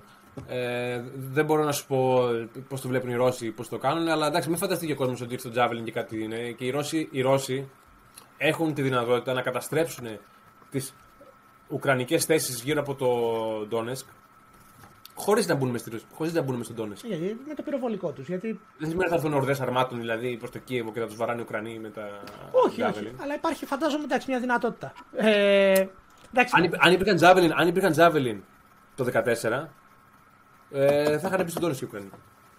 πριν πάμε εκεί, Ναι. θέλω να μου πεις το πρώτο πρόσφατο που έγινε. Έχει, ε, πέρασε ένα νομοσχέδιο ε, Stay Behind. Α, ναι, ναι, ναι. ναι. Το οποίο, για όποιον όπως ε, δεν ξέρει, τα Stay Behind προγράμματα λοιπόν του ΝΑΤΟ κατά τη διάρκεια του ψυχρού πολέμου ήταν ε, με συνεργασία εντόπιων ειδικών δυνάμεων Και στην Ελλάδα είχαμε αντίστοιχο πρόγραμμα. Ε, δημιουργούσαν αποθήκε. Κόκκινη προβιά, ρε. Την κόκκινη προβιά. Α, είχαμε. Δεν ήταν το επίσημο όνομα αυτό. Αυτό δόθηκε από δημοσιογράφους για να τη. Εντάξει, πρόγραμμα Gladius, εντάξει. Mm. ναι. για να, για όποιον. Ε, ήταν το. τέλος πάντων, Πήγαμε λίγο πολιτικά, συγγνώμη. Ε, το οποίο, τα οποία προγράμματα είχαν δημιουργήσει αποθήκες πυρομαχικών και κάποιο, κάποιο πυρήνα εκπαιδευμένων αντρών, οι οποίοι σε περίπτωση ε, εισβολής του κόκκινου στρατού και κατάληψης Ναι. της χώρας θα δρούσαν ως αντίσταση. Οπότε. Και έβγαινε ο Ανδρέας και έλεγε ότι είναι το ΝΑΤΟ να μας κάνει πραξικόπημα. ε, Τη λαϊκή κυβέρνηση να ανατρέψει. Εντάξει, λοιπόν. Ναι, έγινε τότε για πολιτική εκμετάλλευση. Δυστυχώς αυτό το πρόγραμμα ξυλώθηκε στην Ελλάδα με, με- και οι ειδικές δυνάμεις αντιμετώπισαν ένα μπάκλα το οποίο δεν έπρεπε να αντιμετωπίσουν γιατί ποτέ δεν είχαν τέτοιους σχεδιασμούς. Καλά, μην το λες τόσο, τόσο ε, ευγενικά. Είχαμε κομμουνιστές, φιλοκομμουνιστές στην Ελλάδα, οι οποίοι ό,τι ήταν με στρατό παθαίναν αλλεργία. Έτσι, αυτό. ε, ό,τι, ό, ό,τι θέλαν να βρούνε, όπου θέλαν να βρούνε για να μειωθεί, να μειωθεί ο στρατός και η αξία του και η, η- το κύρος του, το κάνανε. Εντάξει, δεν, δεν είναι ότι είμαι ευγενικός, απλά λέω να μην βρίζω. Μας ακούνε μικρά παιδιά που λέει. Λοιπόν, δεν, Ναι, δεν ναι, θέλω, πολλά δεν μικρά θέλω να παιδιά. πω την άποψή μου.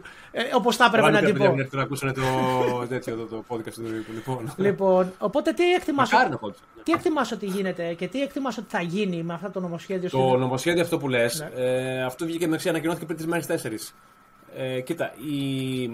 πάμε λίγο από την αρχή. Όταν ξεκίνησε ο πόλεμος, οι, οι Ουκρανοί είχαν ειδικές οι ειδικές δυνάμεις των Ουκρανών. Ήταν ότι είναι ελληνικέ. Με ξέρεις το ΕΤΑ, ότι είναι ελληνικές ειδικές δυνάμεις. Κάποιοι εκεί που τους έχουμε βαφτίσει εμείς ειδικές δυνάμεις. Οι Ουκρανοί πλέον αυτό. περί- ε, Για εκεί και να καταλήξω. Όταν, όταν ξεκινήσανε, ε, ήταν το ειδικές δυνάμεις, έπιανε τα πάντα. Όλα. Οι ειδικές δυνάμεις με ξέρει στρατός δεν είχε καλές, είχε κάτι χάλια. Τις είχε τις καλές, τις είχε το Υπουργείο Εσωτερικών. Οκ. Για, για ευνόητους λόγους, για να σα καταλαβαίνουν. Ναι, ναι, Η, ναι. καλή, η καλή ήταν εκεί, γιατί εκεί ήταν ο κίνδυνος. Ναι, ναι, δεν- αφού δεν θα γίνει Στο, πόλεμος στο ποτέ. Σοβιετικό κράτος. Ναι. Αυτή ήταν καλή εκπαιδευμένη. ε, Καλά εκπαιδευμένη, τέλος πάντων, για τα δεδομένα έτσι. Ε, και για τα λεφτά. Το στρατός δεν είχε λεφτά. Ε, το, αυτοί κάποια στιγμή το, με το τέλος του 2014 και αρχές του 2015 γυρίσανε. Πήγαν με Αμερικάνοι όρου, πήγαν στο Fort Bragg τους ε, Ουκρανούς. Φέραν και ήρθαν εδώ και κάνανε σχολείο ειδικών δυνάμεων. Κάνανε, σχολείο. Και, και κάνανε διοίκηση ειδικών επιχειρήσεων κανονική. Ε, που αυτά δεν υπήρχαν πριν. Ήταν σου λέω, σαν, σαν να λέμε εμείς ειδικές δυνάμεις. Ναι, δεν, δεν, υπήρχε, ναι, δεν υπήρχε κεντρική διοίκηση, δεν υπήρχε κάποιο πρόγραμμα. Ναι, καταλαβαίνω. Ναι, τώρα έχει γίνει η διοίκηση ειδικών επιχειρήσεων κλπ. Στις οποίες εδάσσονται ε, μ, βατραχάνθρωποι. Τέλος πάντων, αυτό που δεν νομίζω να είναι καλή αυτή.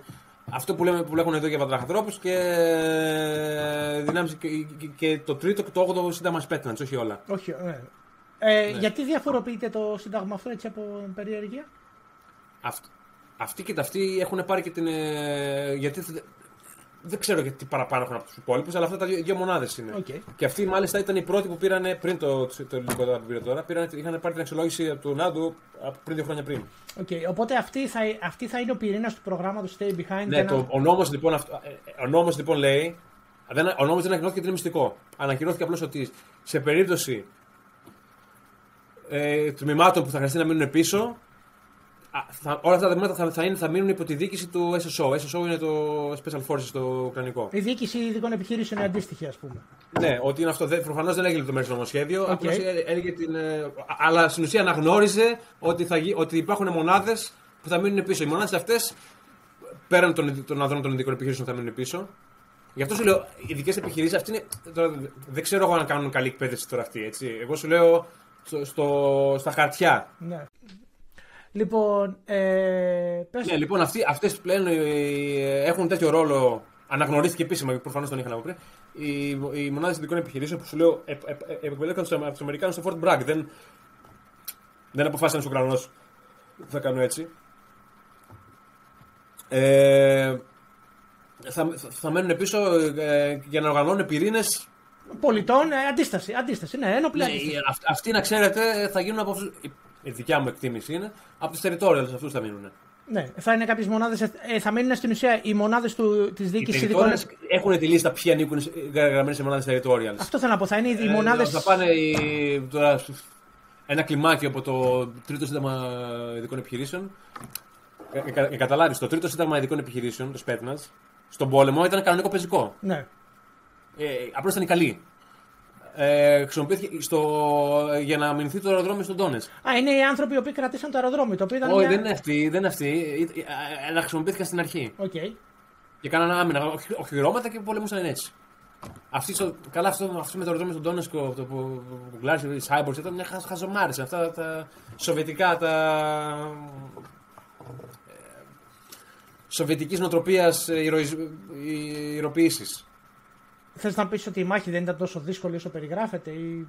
Γιατί... Η μάχη, η μάχη α, με εξαίρεση την τελευταία επίθεση που κάνανε οι Ρώσοι μέσα και κατέλαβαν τελικά, και τις πρώτες επιθέσεις που κάνανε, η υπόλοιπη μάχη ήταν 20, γιατί ήταν 20 άτομα μέσα μόνο; Γιατί προφανώς γινόταν αυτό το χαμηλή ένταση παιχνίδι, φαντάζομαι. Oh, γιατί ήταν παρατήρηση πυροβολικού με, μια κλιμά, με ένα κλιμάκιο okay. αμήνης. Δηλαδή το πυροβολικό κατέρωθαν και, αυτό, και αυτοί είχαν μείνει μέσα ε, και λοιπά. Τώρα, ε, ναι, σου λέω, ε, είναι αυτό το, το, η σοβιετικής νοοτροπίας λαϊκή άμυνα που. Μπορούμε να την κάνουμε ηρωισμό, ναι. Ναι, εντάξει, εντάξει, και είναι και ένα έθνος το οποίο ψάχνει. Στον είναι ο πρώτο πόλεμος του έθνους αυτό, έτσι. Ναι, ψάχνει την ηρωική ιστορία. Πώ έχουμε κάνει το 21, είχαμε ότι, ότι πήγαν τώρα 20 κήρυξαν κάτι το Φεγγέ, άμυνα στο ηρωισμή στο Λέοντες. Εντάξει, ψάχνει και το έθνο του τα, τα, τα αφηγήματά του. Τα αφηγήματά του. Οπότε η τελευταία ερώτηση ε, ε, ήθελα να κάνω. Ποια εκτιμάς ότι θα είναι η αντικειμενική σκοπή της μιας ρωσικής επίθεση μια πιθανής ρωσικής συμβολή. Καταρχήν, εγώ αμφιβάλλω αν θα γίνει. Αμφιβάλλω ότι θα γίνει μεγάλη κλίμακα συμβολή. Μπορεί οι Ρώσοι έχουν τη δυνατότητα να καταστρέψουν τις θέσεις των ε, Ουκρανών γύρω από τον Ντόνεσκ. Όταν λέω θέσει εννοώ πυροβολικό και τέτοια, και τα, τα, τα, τα, χαρακόμματα με τις άμμους. Χωρίς να μπουν μέσα. Γιατί είναι κοντά, έτσι. Ναι χωρίς να μπουν μέσα. Δηλαδή, άμα, μπορεί να είναι από ένα τέτοιο πλήγμα απλό για να, για να κάνουν ε, μια επίδειξη, επίδειξη ότι τι μπορούν να κάνουν. Μέχρι τώρα, τώρα να έρθουν στο Κίεβο και να πούνε επειδή θα γίνει χαμός διεθνώς. Δηλαδή, εντάξει, δεν είναι Ουκρανία. Ε, δεν είναι η Γεωργία. Που, είχαν μπει, που μέχρι να, να ξυπνήσει ο κόσμος είχαν μπει μέσα σε τρεις μέρες οι άλλοι. Εδώ ο κόσμος ξέρει, δεν γίνεται χρόνια η ιστορία. Να μπουν δηλαδή στον Κίεβο να βομβαρδίσουν και λοιπά δεν θα γίνει. Α, πες, ακόμα και να γίνει αυτό, ακόμα και να γίνει σε κάποιο σενάριο έχει πάρει ο άλλος εκεί LSD και ο Λίπη πάμε και τέτοια. Ε, δεν θα έρθουν να κάτσουν, θα, έρθουν, θα υπογράψει η κυβέρνηση ανεξαρτησία τη περιοχή και θα φύγουν. Ναι. Θα συνθηκολογήσει δηλαδή και θα φύγουν. Το... Οπότε θεωρείς ότι οι Ουκρανοί, αν γίνει μεγάλη εισβολή, θα υποχωρήσουν πολύ γρήγορα. Αυτό... Κοίτα, θα χάσουν οι Ουκρανοί άμα γίνει μεγάλης κλίμακας σε επίθεση από τη Ρωσική Ομοσπονδία, θα χάσουν. Γιατί δεν έχουν αεροπορία. Βέβαια, έχουν, μεγάλη, έχουν καλή αντιροπορία. Καλή. Έχουν αξιοπρεπή αντιροπορική άμυνα. Δηλαδή θα χάσουν, θα χάσουν 40 αεροπλάνα οι άλλοι, δεν 50. Δεν, είναι, δεν θα κάνουν πλάκα. Εδώ, εδώ στην Γεωργία χάσαν 8, ας πούμε. Το οποίο είναι μια. Α, τα οποία τα οποία τα, τα γεωργιανά αντιεροπορικά τα είχαν Ουκρανοί, έτσι. Τους είχαν στείλει Ουκρανοί και, και ήταν Γεωργιανοί χειριστές. Το... Και χάσαν 8 αεροπλάνα. Το οποίο είναι μια ερώτηση τώρα που είπες. Φαντάζομαι, μέχρι από τη Γεωργία πάνω, για να καταλάβουμε γιατί μιλάμε. Η Ρωσία, η Ρωσία, η Ρωσία, η, Ρωσία, η αεροπορία της δεν κατάφερε να αποκτήσει αεροπορική υπεραρχή πάνω από τη Γεωργία. Από ένα κράτος που είναι. εντάξει, ήμαρτον. Ε, στη Συρία πήγαν οι Τούρκοι. Επιτρέπεται να πηγαίνουν βομβαρδιστικά χωρίς συνοδεία καταδιοκτικού και να τους ρίχνουν οι άλλοι. Γιατί να ξεκινήσουν καύσιμα, ρε. Μην νομίζετε δηλαδή ότι.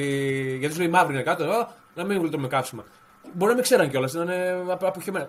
Η, Ουκρανία, η ρωσική αεροπορία είναι αποχαιωμένη και αυτή. Μην φανταστείτε δηλαδή ότι είναι κανένα αυτό. Απλώς οι Ουκρανοί δεν έχουν καθόλου. Ναι. Έχουν 40-50 καταδεικτικά αυτά. Ε, αεροπλάνα, όχι καταδεικτικά. Δεν υπάρχουν καταδεικτικά πλέον. Ναι, δεν υπάρχει ε, διαχωρισμός τόσο των τύπων. Ναι, ναι αυτά θα θυμάμαι εγώ βίντεο παγκοσμίου πολέμου που διαβάζεις, ας πούμε. Ε, Απλώς προφανώς την αεροπορική περιοχή την έχουν οι Ρώσοι. Το θέμα είναι θα μπορούσαν να την εξοπλίσουν γιατί έχουν αεροπορική άμυνα ΑΕΛ. Αλλά πάντως, αν πραγματικά θέλουν να εισβάλλουν. Καταρχήν θα πρέπει να έρθουν όλοι. Αυτοί οι 70.000, 100.000 δεν φτάνουν αυτοί. Ναι, γιατί η Ουκρανία είναι και μια μεγάλη χώρα, έτσι. Ένα που δεν ακούγεται είναι ότι τώρα δεν ξέρω αν έγινε πρώτο η Ουκρανική κίνηση γιατί μαθαίνουν ότι έρχονται οι Ρώσοι ή το κάνανε ως αντίδραση.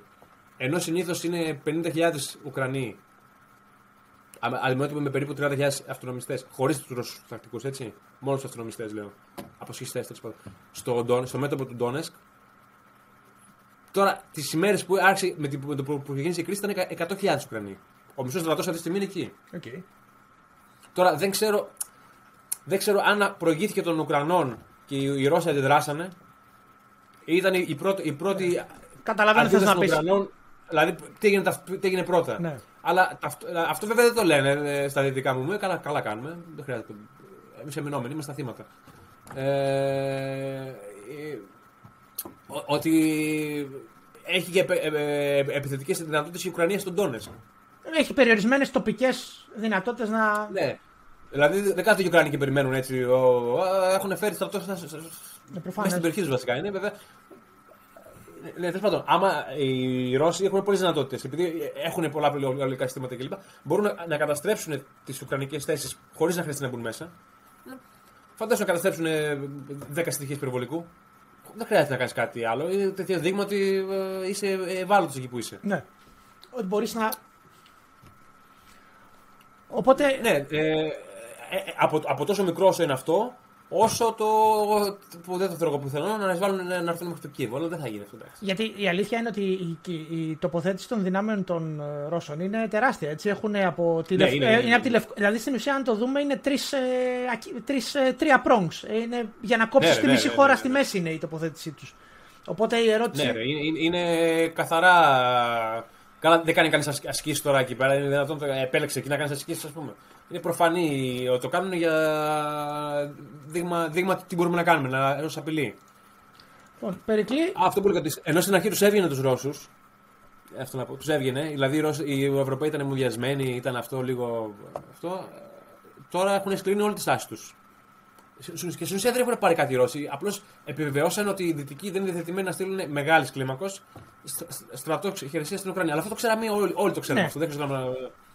Το, ε, αλλά, γιατί, αλλά ούτε σπεραδίσαν διπλωματικά, όπως φαινόταν στην αρχή ότι θα γίνει.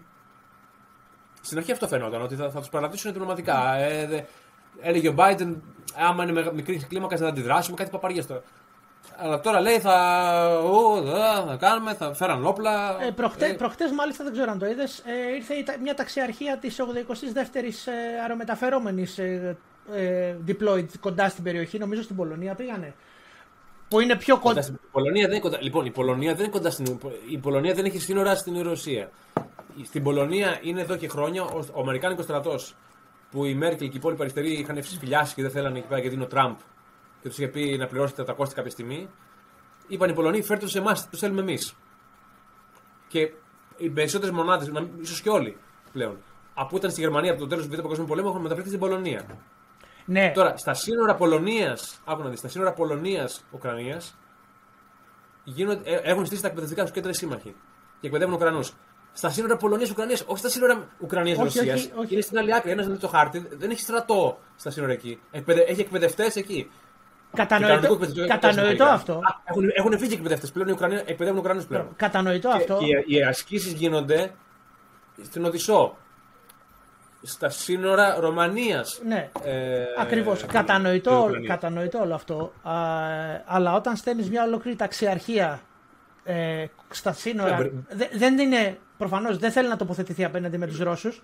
Αλλά όταν στέλνεις μια ολόκληρη ταξιαρχία από την ε, δύναμη άμεσης αντίδρασής σου, θέλω να πω ότι δείχνει μια, Μια δι- ναι. μια διάθεση. Κοίτα, α- από το 2015 και μετά στις βαλτικές χώρες έχει από μια brigade, ε, combat brigade, πώς λέγονται αυτά στα αγγλικά. Ναι, δεν και ξέρω. μάλιστα έχει και Βρετανούς Αλλά στρατιώτες αυτό εκεί δεν πέρα. ξέρω, α, το έχουν. Κοίτα, Συνολικά, ε, συνολικά είχαν, θέλανε συνολικά. Βέβαια, κανείς δεν είναι διατεθειμένο να στείλει πλην Άγγλων και Αμερικάνων. Ναι. Έτσι, όλοι οι άλλοι είναι κουμπάρσι.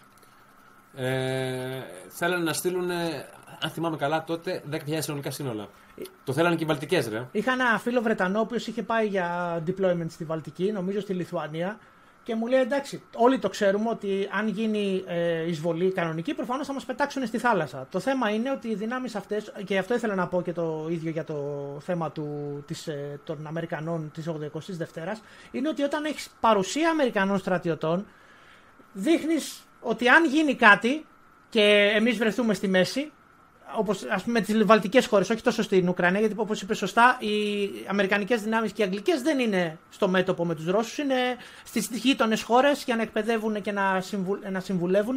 Αλλά ας πούμε στις βαλτικές χώρες δείχνεις ότι άμα έχεις εκεί και ένα τάγμα να έχεις που λέει ο λόγος, ε, θα χτυπήσεις δυτικούς. Οπότε εκεί περιπλέκεται το παιχνίδι. Είναι περισσότερο. Κοίτα, το, οι βαλτικές χώρες είναι στο ΝΑΤΟ. Δεν υπάρχει, είναι δυτική. Ναι. Δηλαδή, έχει, έχει σημασία αν, θα, αν Αμερικάνος στρατιώτης ή θα είναι ε, Λιθουανός ή Βάλτος; Βάλτος. ε, ναι, Πώς λέγεται, Μπάλτ είναι στα αγγλικά. Λοιπόν, Ε, βασικά αυτές τις βάλανε εκεί αφενός καλά. για Baltic, διπλωματική Baltic, υποστήριξη. Baltic είναι στα αγγλικά. Baltic countries. Είναι, δεν είναι Baltic. Baltic countries, αλλά η- ο πληθυσμός λέγεται Balts. Μα ακούγεται λογικό, δεν το έχω κοιτάξει. Η αλήθεια είναι ότι έχω αρκετούς Λιθουανούς ε, συνάδελφους, θα ρωτήσω. Εντάξει, Ναι, το, λοιπόν, το ε, τραβήξαμε. Ναι, λοιπόν, ε, τις, σε, σε όλα τα σενάρια πολέμου, σενάρια, σε όλα τα σενάρια που κάνανε όταν ξαφνικά θυμηθήκαν ότι η Ρωσία είναι, είναι αντίπαλος, οι βαλτικές χώρες πέφτανε σε 48 μέρες, από 48 ώρες μέχρι μια εβδομάδα. Ναι. Τώρα το θέμα τι γίνεται, ότι σε, ένα, σε έναν πόλεμο Ρωσία-Δυτικών, οι Ρώσοι θα χάσουν ε, με τα χέρια κάτω. Ε, ε, Έχουν ΑΕΠ συγκρίσιμο με τη Ισπανίας, ας πούμε. Ναι, προφανώς. Όλοι οι Ρώσοι- δεν υπάρχει περίπτωση, δεν υπάρχει περίπτωση στα πιο τρελά του όνειρα να μπορούν να την παραχθούν στρατιωτικά. Κοίτα, ε, η, η, Αυτό που μπορούν να κάνουν, κάτσε να τελειώσω αυτό, είναι να, να, βρ- να άμα χτυπήσουν τις Βαλτικές γρήγορα και τις πάρουν μέσα σε δύο μέρες, να, να φέρουν τη, τη Δύση πρωτοτελεσμένων. αυτό, de facto. Τώρα τα πήραμε, γεια ναι, σας. Ναι, αυτό. Ε, α, Λοιπόν, ελά, ε, ελάτε τώρα, κάντε αποβάσει να μας διώξετε, άμα θέλετε. ναι, είναι, είναι αυτό, που, αυτό που έγινε στην Κύπρο. Αυτό που μπορεί να ελπίζει η Τουρκία να κάνει στα νησιά μας είναι μια de facto ε, κατάκτηση ενός ε, μέρους, το οποίο μετά βγάλτε μας. Ναι, βγάλτε μας. ελάτε, κάντε οδομαχίε μέσα στη Ρήγα, να μας βγάλετε, άμα Ναι. θέλετε. Είστε διαθετημένοι. Εμείς τα πήραμε τώρα, γεια σας. Ε, και προ- για, για να αποτραπεί το. σε- Τώρα αυτό ε, δεν είμαι κι εγώ στρατηγός να σου πω. Πόσες μέρες. Ό,τι είχα διαβάσει και εγώ στο ίντερνετ. Ότι από. Στα, σε- από χάνανε οι πάντα, λέει οι Πολωνοί. Όχι οι Πολωνοί, καλά και οι Πολωνοί μαζί είναι. Ε, σε- από 48, μέ- από 48 ώρες μέχρι 5 μέρες. Στα πολεμικά παιχνίδια. Αλλά χάνανε φαντάζομαι. πάντα. Ναι. Ε, ναι, ε, δηλαδή πα- πάντα οι Ρώσοι στο σενάριο τους νικούσαν. Οπότε φέρανε αυτές τι Brigade Combat Teams. ας πούμε. Ε, τώρα μπορώ να χρησιμοποιήσω λάθος όρο, έτσι να με, συγχωρήσουμε, να με συγχωρήσετε. Δυνάμεις ταξιαρχίας ενισχυμένης. BTC έτσι λέγονται, BTC Brigade Combat Teams. Καλά το λες. Είναι αυτόνομες, είναι στην ουσία ταξιαρχίες οι οποίες ε, έχουν ε, μια πιο ενισχυμένη σύνθεση και ε, στην ουσία είναι ο σκοπός τους να πολεμάνε μόνοι τους ας πούμε. Εξού και λέγονται Brigade Combat Teams, να μπορούν να, είναι- να δράσουν ανεξάρτητα. BTC είναι American Brigade. ε, Το, το, τι είναι. Τέλος πάντων, ε, εντάξει, αυτό που είναι μια ταξιαρχία, ε, συγκρότημα, ταξι- ταξιαρχιακό, ταξιαρχιακό συγκρότημα μάχης. Λοιπόν. Ε, το φέρανε για, για να, για, για να αποτραπεί στην ουσία, μέχρι να κινητοποιηθούν οι, οι καλοί. Να, να, μην, να μην καταρρεύσει η Λιθουανία και αυτά στι 48 ώρες. Ναι, ακριβώς. Τώρα, αν θα πρέπει να φέρουμε αρχή, δεν, δεν, δεν είμαι εγώ υπεύθυνος να το ξέρω. Ε, αλλά αυτό είναι. Δεν, αυτό δεν απειλεί κατά των Ρώσων. Αυτό οι ίδιες τα, δυτικά, τα πιο ανατολικά μέλη της συμμαχίας φοβούνται. Ζητάνε βοήθεια, ναι. Ε, ε, ο, ο, ο Ρώσος είναι χειρότερος γείτονας. Δεν υπάρχει κάποιος που το συμπαθεί. Ε, κα, κανεί- δεν υπάρχει χώρα που ήταν στο ρωσικό στρατόπεδο και να θέλει να παραμείνει εκεί. Ναι, Κανείς εδώ, δεν εδώ θέλει. μπορώ να σου πω ότι η Σουηδία, έχω φίλο που μένει εκεί πέρα και τα συζητάγαμε προχτές και ξαφνικά στην πόλη που μένει, δεν θα πω που είναι, ξυπνάει και βλέπω οι άρματα γύρω-γύρω. Γιατί έχει γίνει κάποιο. Επαναφέραν τη θητεία σου ήδη, ρε. Ναι, ε, τα άρματα μάλιστα μπήκαν την προηγούμενη εβδομάδα, νομίζω. Ε, βγήκαν έξω γιατί σου Ρε, λέει ας τα βγάλουμε ό- έξω να όταν τα η έχουμε έξω. Σουηδία- Ναι, ναι, όταν η Σουηδία, μια χώρα η οποία είναι ο ορισμός του φιλελεύθερου, του liberal, ε, ελάτε μετανάστες, ελάτε όλοι. ελά- ο- ο- οι Ερυθρέοι παίρνουν, παίρνουν ακόμα. Οι Ερυθρέοι που θέλουν να αποφύγουν θητεία, ξέρω. Δηλαδή κάτι τέτοιο. Και, α- και αυτοί ακόμα οι τύποι επαναφέραν τη θητεία. επανα- επαναφέραν τη θητεία. Ναι, ναι. Ε, δεν είναι ταμπού λοιπόν. Αυτό που δεν κάνουμε εμείς ποτέ. σου, δείχνει, Γιατί φοβόμαστε να μην χάσουμε ψήφους. σου δείχνει πόσο και- σοβαρή είναι η κατάσταση. Ε, μα, μα εδώ λέγαμε, λέγαμε αύξηση θητεία και δεν αύξησαν τη θητεία τελικά. Την κάνανε 12 λέει, αλλά αν πήρες, αν πήρες λέει, στα σύνορα είναι 9. Ε, καλά, πού θα πήρε δηλαδή. Ε, Και πού θα σε στείλουμε, στον Μπουρνάζι. δηλαδή, ε, για όσους βάλουν βίσμα να πάνε Αθήνα. ε, Μα, ε, στο, στην Αθήνα είτε είναι και, και δύο χρόνια να την κάνεις θητεία δεν έχει κανένα νόημα. Δηλαδή, ακ- αν πεις ακόμα αυτό δεν μπορούμε να το ξεπεράσουμε. Φοβικό. Το, το, το, το, το. Βασικά δεν είναι φοβικό, είναι ο λαϊκισμός μου. Ρε. Τον Περικλής, σε ευχαριστώ πολύ για τη συνέντευξη σήμερα. Παρακαλώ πολύ, Βασίλη. Ε, Πολύ ωραία. Μπράβο, Βασίλη. Νομίζω είπε αρκετά ενδιαφέροντα πράγματα ο φίλος μας ο Περικλής. Συγχαρητήρια λοιπόν για αυτή τη δουλειά. ευχαριστώ. Ε, έχουμε νομίζω αρκετά ζητήματα, ερεθίσματα πλέον μετά από αυτή την ε, μίνι συνέντευξη που σου έδωσε για να σχολιάσουμε εδώ και για τους φίλους μας. Υπάρχει, υπάρχουν αρκετές χρήσιμες πληροφορίες και αρκετές πληροφορίες οι οποίες νομίζω έχουν και ε, σχέση με, το, ελλ- με την ελληνική πραγματικότητα. Ειδικά, ας πούμε, εκεί που όταν μιλάγαμε για την τάση κατάργησης της θητείας ήταν ε, όχλεο. Ε, μου- λέω, μου θυμίζει αρκετά πράγματα αυτό. Είχα flashbacks. Πραγματικά ήταν εύστοχες οι επισημάνσεις και είναι αυτό που είπαμε στην αρχή ότι προέρχονται από έναν ε, δικό μας άνθρωπο, από έναν Έλληνα δηλαδή, που ξέρει την κατάσταση και έχει ζήσει την κατάσταση εδώ στα στρατιωτικά θέματα που μας ενδιαφέρουν και μπορεί να κάνει άμεσες ε, συγκρίσεις ε, για σε οποιαδήποτε πτυχή ε, από πλευράς οργάνωσης ε, και τα λοιπά του στρατιωτικού συστήματος ε, που επικρατεί αυτή τη στιγμή στην Ουκρανία. Ακριβώς. Οπότε μπορούμε να ξεκινήσουμε νομίζω με το θέμα του που μας πονάει ας πούμε, το, την, προετοιμασία, την αμυντική προετοιμασία γενικότερα. Ότι οι Ουκρανοί πιαστήκανε λίγο στον ύπνο, με, είχαν ξεχάσει λίγο τις πιθανότητες πολέμου και είχαν κάνει όλο αυτό το μείωση θητείας, όλα αυτά τα ωραία και που ακούγονται έτσι πολύ ωραία και ρομαντικά. Αλλά δεν τους ναι, τα ανέξοδα, ε. τα ανέξοδα, τα ανέξοδα. Ναι, αυτά τα χαλάρα πράγματα που ενώ υποτίθεται ότι εντάξει, έχεις ε, αποκτήσει μια ανεξαρτησία πλέον σαν χώρα κτλ. Ε, δεν χρειάζεται νομίζω και ιδιαίτερη, δεν έχεις καμία ιδιαίτερη δυσκολία και εσύ πολύ περισσότερο αλλά και ο υπόλοιπος ε, πλανήτης να διαβάσουν εντός αγωγικών αυτό που έχεις δίπλα σου ε, όσον αφορά τις προθέσεις κτλ. Έτσι δεν είναι; Ε, έτσι φυσικά. Το οποίο, Οπότε το... αυτό το πράγμα είναι, δείχνει μια.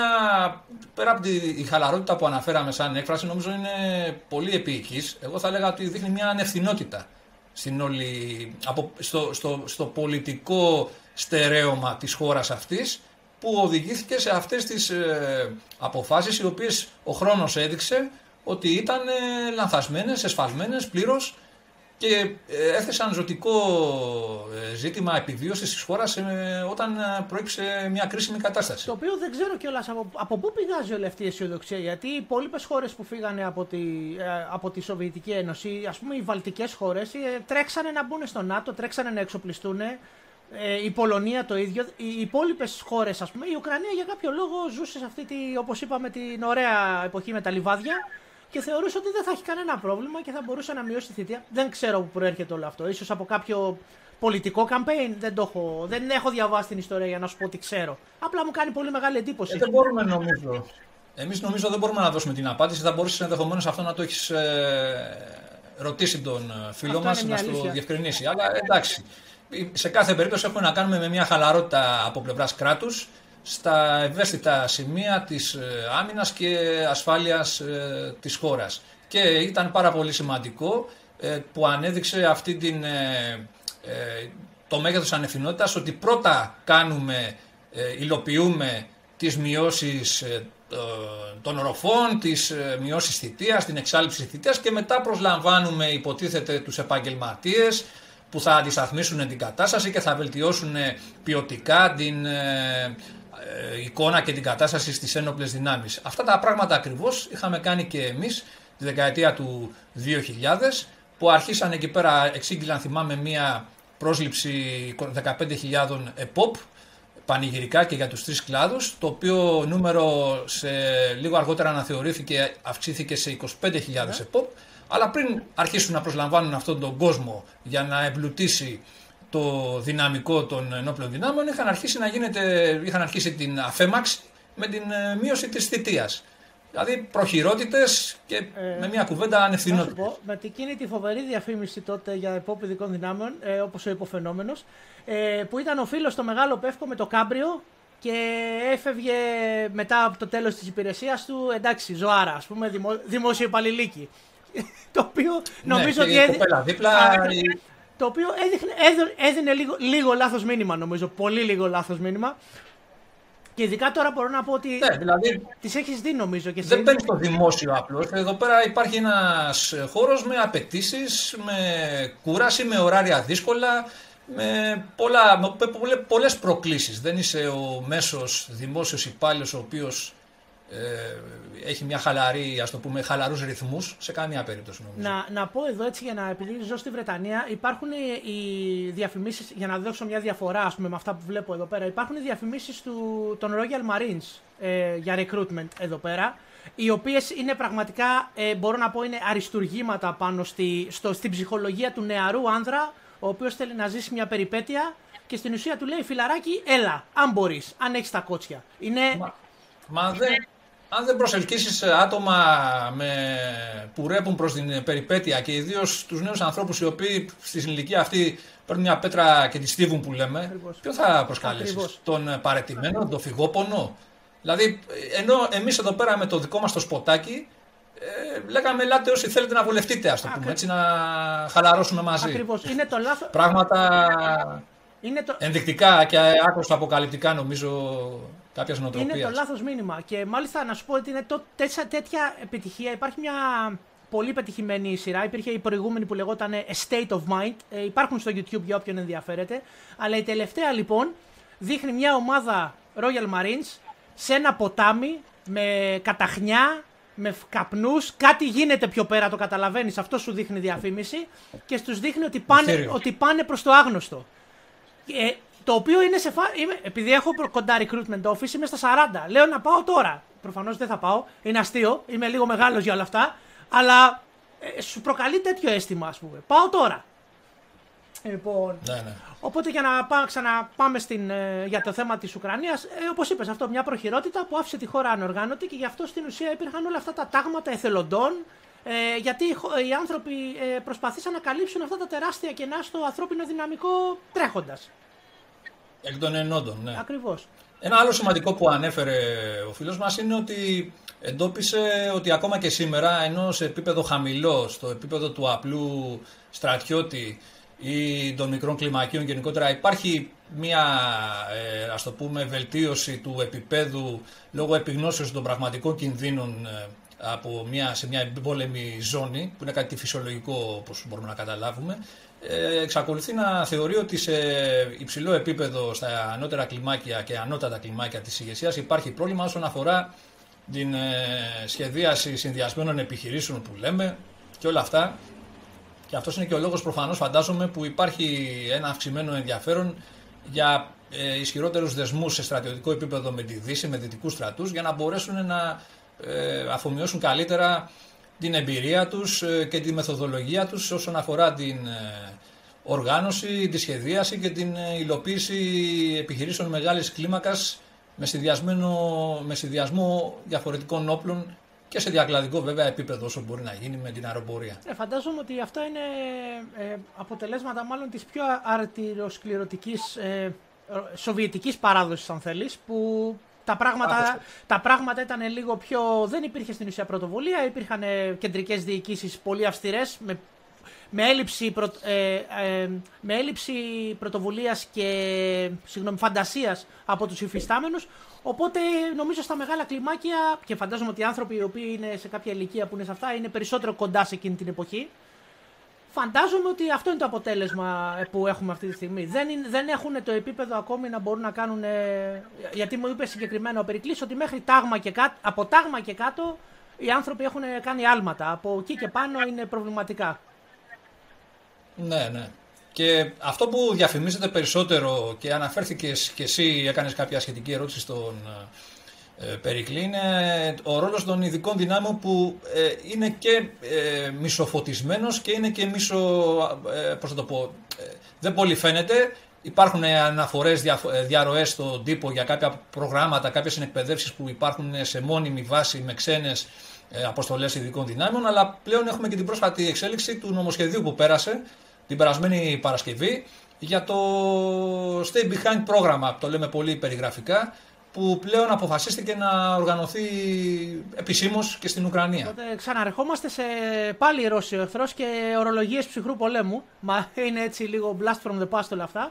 Ακριβώς. Ε, για, όπως, ε, για να πούμε τι είναι τα stay behind προγράμματα.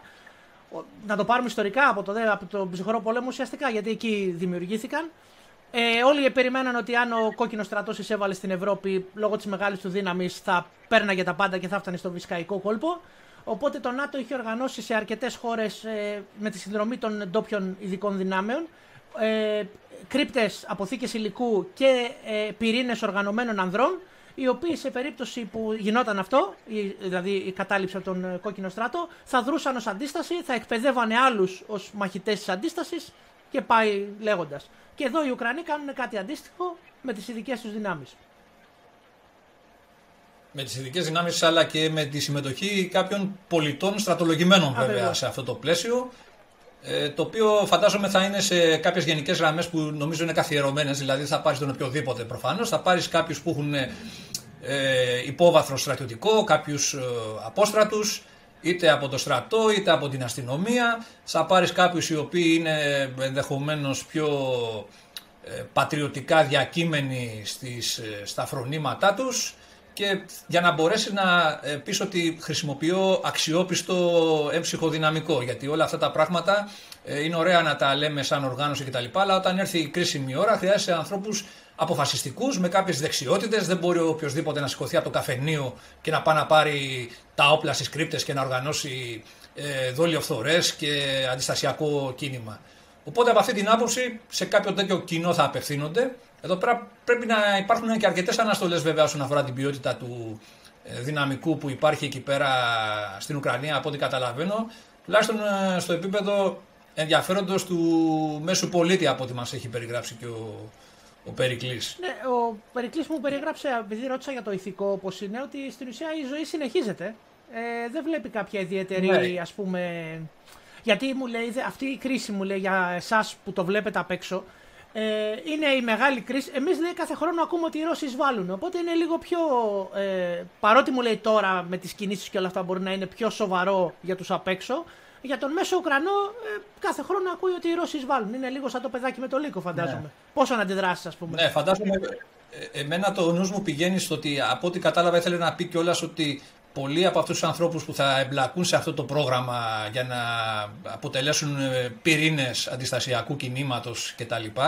Είναι και άτομα τα οποία μπορεί να θέλουν να αποφύγουν ε, την κανονική στράτευση ή την κλίση τους σαν εφέδρων σε συγκεκριμένες μονάδες οι οποίες είναι ίσως ε, μη αρεστές και άτομα γενικώς που αποβλέπουν σε, κάποιο, ε, σε κάποια τακτοποίηση όσον αφορά και κάποια οικονομική τυχή φαντάζομαι γιατί δεν θα είναι μόνο έτσι η απλή παρουσία τους ε, σε κάποιους καταλόγους ε, στο συγκεκριμένο πρόγραμμα και γενικά δηλαδή άτομα τα οποία είναι, μπορεί να εμφανίζονται στα χαρτιά ότι έχουν ένα ε, υπόβαθρο, όπως είπαμε, κάποιες γνώσεις και τα λοιπά για τα αντικείμενα τα συγκεκριμένα, αλλά από την άλλη δεν είναι και οι καλύτεροι και πιο ζωηροί και οι πιο ε, αφοσιωμένοι ίσως στο, σε, σε, μια πολεμική, σε ένα πολεμικό κάλεσμα που θα γίνει από την πατρίδα. Τέλος πάντων, αυτά είναι ζητήματα του κάθε λαού, της κάθε κοινωνίας. Γιατί και εμείς, ε, όταν ε, ε, μπορούμε να πούμε ότι διαφέρει σε πολύ μεγάλο βαθμό η κοινωνία μας σήμερα από τη δεκαετία του 1950 και του 60, που η χώρα είχε βγει από ένα δεκαετές ε, ολοκαύτωμα, ένα παγκόσμιο πόλεμο. Ε, υπήρχαν σημαίνει άνθρωποι, ακόμα και οι πιο μικροί ακούγαν ιστορίες ακόμα και από την ε, Βαλκανικούς πολέμους και του Ιμικρασία και τα λοιπά. Υπήρχε μια διαφορετική ατμόσφαιρα γενικότερα και τα λοιπά. Και αν θες σε διεθνές επίπεδο, μην ξεχνάμε ας πούμε, ότι το, το εξαρτητικό σώμα της Κορέας ε, διέπρεψε ακριβώς γιατί αποτελούταν από ανθρώπους και ε, αξιωματικούς που είχαν τεράστια εμπειρία, ψημένους ανθρώπους όπως είπες. Φάνηκε και σε άλλο επίπεδο δηλαδή ναι. αυτό, το, αυτό το αποτέλεσμα. Ότι... Ναι, ναι. ναι. Ναι, και ε, εδώ πέρα να πούμε βέβαια ότι σίγουρα όλα αυτά τα χρόνια υπάρχει έντονη αμερικανική συνδρομή από την πλευρά των δυνάμεων ειδικών επιχειρήσεων με τους ε, Ουκρανούς, τους συμμάχους τους, τους φίλους τους μάλλον. Και πέραν αυτού νομίζω υπάρχουν και Βρετανική αποστολή ναι. και, Καναδί, και, και Καναδοί που εμπλέκονται σε εκπαιδεύσεις, διάφορα προγράμματα εκπαιδεύσεως των ε, Ουκρανικών ενόπλων δυνάμεων και συγκεκριμένα μάλλον των ειδικών ε, δυνάμεων με αφορμή την πολιτική υποστήριξη σε επίπεδο αντιμετώπισης της ρωσικής ε, επιθετικότητας εντός ή εκτός εισαγωγικών. Ε, υπάρχουν, ε, ε, όπως υπάρχει μόνιμη αποστολή στα σύνορα με την Πολωνία. Υπάρχουν, όπως είπες, έχουν σταλεί, έχει αποσταλεί υλικό. Προφανώς υπάρχει μια έντονη συνεργασία, χωρίς να, βέβαια, για να, να αποφευχθεί να θεωρηθεί ως πρόκληση όλες αυτές οι μονάδες, να πούμε συγκεκριμένα και όλη αυτή η βοήθεια, είναι, δεν είναι από τη μεριά που συνορεύει με τη Ρωσία. Είναι από τη μεριά την άλλη και συνήθως είναι στα σύνορα των χωρών γύρω-γύρω από την Ουκρανία. Δεν υπάρχει στην ουσία ε, μεγάλη στάθμευση δυνάμεων του ΝΑΤΟ μέσα στην Ουκρανία και τη ρωσική μεριά για να, αποφ... να αποφευχθεί να θεωρηθεί... το, απο... το αποτύπωμα είναι μικρό γιατί για αυτόν τον λόγο. Δηλαδή οφείλεται στο ότι από πλευράς πολιτικής ε, σκοπιμότητας δεν υπάρχει λόγος να βγαίνει και να παρουσιάζεται κάποιος ότι σταθμεύουν δυτικές δυνάμεις αξιόλογες σε αριθμούς στην Ουκρανία, σε ουκρανικό έδαφος. Και απ' την άλλη, το αποτύπωμα των ειδικών δυνάμεων πάντα είναι μικρό, δεν είναι μεγάλο ναι. από πλευράς αριθμών και κάνουν μια πολύ συγκεκριμένη δουλειά. Ενδιαφέρουσα ήταν και η περίπτωση με το, που έχει λάβει μεγάλη διάσταση, η περίπτωση των Τζάβελιν, των αντιαρματικών πυράβλων που έχουν αποσταλεί στην ε, ε, Ουκρανία το τελευταίο διάστημα. Αλλά όπως είπε και ο φίλος μας, αυτό δεν σημαίνει ότι ανατρέπεται και κανένα ισοζύγιο συσχετισμούς ισχύως, έτσι; Όχι, γιατί προφανώς ε, μιλάμε για θέμα για ότι η ρωσική πλευρά έχει ε, ε, μεγαλύτερους αριθμούς σε άρματα, σε ανθρώπους, στα πάντα. Ε, στα πάντα. Και όσο να είναι, βοηθάνε σίγουρα τα Javelin, μπορούν να στα κάνουν κάποια πράγματα, αλλά μάλιστα οι Αμερικανοί, ε, δια, ακούγα μια συνέντευξη στο podcast ενός φίλου, δεν τα θεωρούν και τόσο. Ε, είχε σε μεγαλύτερη εκτίμηση ο άνθρωπος που μιλάγε, ο ε, συνταγματάρχης της MARSOC ε, Μίλμπερν λεγότανε, ε, είχε σε μεγαλύτερη εκτίμηση τα Kornet. Ότι ε, εντάξει, λέει, καλά είναι, αλλά έχουν αυτό που το οποίο έχει τριπλάσια, τριπλάσια απόσταση, ας πούμε. Ενδιαφέρον παρατήρηση. Το οποίο όταν το άκουγα, λέω εντάξει. Ότι είχε, το, το είχε σε μεγαλύτερο φόβο, ας πούμε. Μεγαλύτερο βεληνικές. Μεγαλύτερο βεληνικές και ότι το θεωρούσε πιο ανεπτυγμένο σύστημα. Μπορεί να μην έχει το, ε, το top-down, αν θυμάμαι καλά, το κορνέτ. Έχει. Ίσως ε, εννοούσε, ίσως εννοούσε ότι το, ε, είχε μεγαλύτερη σημασία για αυτόν το μεγάλο βεληνικές λόγω του γενικώς αναπεπταμένου εδάφους που υπάρχει σε αυτές τις χώρες εκεί και όταν ε, το κορνέ το τυπικό του βεληνικές στην αρχική μορφή είναι 5,5 χιλιόμετρα και στο, σε επαυξημένη μορφή, σε εκτεταμένη μορφή νομίζω φτάνει κάπου 10 ναι. και ο Τζάβελιν είναι στα 4,5 χιλιόμετρα κάτι λιγότερο από 5 χιλιόμετρα, ίσως να θέλει να, πει, ναι. να, να, να σημειώσει τη συγκεκριμένη ε, διαφορά. Μίλησε ακριβώς για το stand Ναι, όπως είπε πάντως και ο Περικλής, δηλαδή τώρα εδώ πέρα η... όταν, αν θα γίνει μια σοβαρής ε, κλίμακα αναμέτρηση, όταν ε, τίθεται μέσα θέμα αεροπορίας και δεν υφίσταται καμία σύγκριση μεταξύ των δύο μερών, τι να σου κάνουν και τα Javelin και όλα αυτά σε επίπεδο έτσι, χερσαίων ε, αναμετρήσεων. Το οποίο σημείωσε βέβαια ότι πα... αν... παρότι οι Ουκρανοί δεν έχουν αεροπορία, έχουν αρκετά καλό αντιεροπορικό πυροβολικό. Ε, το είπε ότι είναι υπέρ τους, ας πούμε, και ότι επειδή το επίπεδο της ε, ρωσικής αεροπορίας δεν είναι ακριβώς και από τα πιο σύγχρονα. Ε, λέει, δίνει, τους δίνει Μπορεί να τους ματώσει λίγο παραπάνω. Μπορεί να τους ματώσει λίγο παραπάνω, αλλά αυτό δεν σημαίνει ότι και η αντιαεροπορική άμυνα, τα συστήματα που έχεις δεν καταστρέφονται. Έτσι. Τώρα, ε, λοιπόν. Να πούμε λίγο για την κατάσταση όσον αφορά το πολιτικό, δηλαδή ποια είναι η προσέγγιση του ε, του πολιτικού πλαισίου που έχει διαμορφωθεί και έχουμε, γιατί μιλάμε για τη συγκεκριμένη τώρα συγκυρία, την ε, πρόσφατη, δεν μιλάμε για γενικότερα το παρελθόν. Πώς έχει διαμορφωθεί το πολιτικό πλαίσιο; Ναι, ναι. Ε, προφανώς. Αυτό, αυτό, που, αυτό που θα έπρεπε να τονίσουμε νομίζω ε, ε, Βασίλη, είναι ότι στο σε στρατιωτικό επίπεδο αυτή τη στιγμή όπως είπαμε οι Ρώσοι δεν έχουν ε, δυνάμεις επίσημα τακτικού στρατού μέσα στην, στο Τόνεσκ στην περιοχή αυτή. Την έχουν, είναι ε, παρατεταγμένες έξω, αλλά σε, ε, έτοιμες ανα πάσα στιγμή να επέμβουν δυναμικά και σε πολύ σύντομο χρονικό ε, διάστημα νομίζω. Ναι, είναι στο το ε, λεγόμενο άρα, λοιπόν, αυτή... σε ασκήσεις, είναι σε ασκήσεις, που σημαίνει όπως όλοι γνωρίζουμε είναι μια κάλυψη, ναι. πάντα χρησιμοποιείται ως κάλυψη, δεν είναι μόνο των Ρώσων τακτική, πάντα μια, ε, ότι βγάλαμε τις μονάδες για άσκηση, είναι μια κάλυψη αποκρύψεως ε, κινήσεων μονάδων, πραγματικού deployment που ναι. είναι ένα είδος τακτικής αν θέλουμε να το πούμε έτσι. Ναι. Ναι, ναι. Αυτό που θα λέγαμε ότι αναζωπήρωσε την ε, ένταση σε αυτή τη ε, περίπτωση ήταν ε, η προσπάθεια του, της Ρωσί, του, του Κιέβου, της Ουκρανικής πλευράς. Τουλάχιστον εγώ έτσι όπως τα έχω παρακολουθήσει τα πράγματα δεν είμαι και ο πιο ενημερωμένος στα ε, ζητήματα της εξωτερικής πολιτικής ή να πεις ότι παρακολουθώ τα διεθνή θέματα με την ε, μεγαλύτερη δυνατή συγκέντρωση και αυστηρότητα. Αλλά εγώ αυτό που έχω σχηματίσει στο μυαλό μου είναι ότι υπήρχε μια ε, διάθεση από την πλευρά της Ουκρανίας να ανακοινήσει λίγο κάποια λιμνάζοντα έθατα. Δηλαδή, για παράδειγμα, μετά την συμφωνία κατάπαυσης του πυρός, τη συμφωνία του Μίνσκ, η οποία επετεύθη Σεπτέμβριο του 2014 ε, είχαν αρκετές παραβιάσεις όσον αφορά την ε, κατάπαυση του πυρός και τις ισορροπίες ε, με αποτέλεσμα να γίνουν οι νέες συνεννοήσεις και να γίνει η νέα συμφωνία κατάπαυσης του πυρός η Μίνσκ 2 που λένε από το Φεβρουάριο του 2015 και μετά. Ε, είναι αυτό που ανέφερες και εσύ και ο Περικλής ότι ε, μπορεί να υπήρξε μια γενικότερη πάυση των επιχειρήσεων, αλλά σε επίπεδο ε, αψημαχιών σε αυτή την γραμμή αντιπαράθεσης η οποία εκτείνεται σε 300 περίπου χιλιόμετρα μήκος, Ε, όταν υπάρχουν δύο αντίπαλοι που σε αναμονή, είναι φυσιολογικό κάποια από ατομική πρωτοβουλία, από, σε χαμηλό πάντως επίπεδο, να προβαίνουν σε ενέργειες να ανοίγουν πυρ ε, κτλ. Να δημιουργούνται μικρά επεισόδια με κάποιες απώλειες κάποιες φορές κτλ. Αυτό το πράγμα λοιπόν ε, επιχειρήθηκε τα επόμενα χρόνια λίγο να ελεγχθεί. Ε, να πούμε ότι εδώ πέρα Βασίλειο ότι σύμφωνα με τη συμφωνία αυτή που έχει γίνει κατέρωθεν της γραμμής αντιπαράθεσης 15 χιλιόμετρα προς την πλευρά της Ουκρανίας και 15 χιλιόμετρα προς την πλευρά του, του Ντονέσκ, το έδαφος του Ντονέσκ έχουν συμφωνήσει οι δύο πλευρές να απομακρύνουν τα λεγόμενα βαρέα όπλα. Δηλαδή, για παράδειγμα, δεν μπορεί να έχεις εκεί πέρα άρματα μάχης και δεν μπορείς να έχεις πυροβόλα μεγαλύτερα των 100 χιλιοστών διαμετρήματος.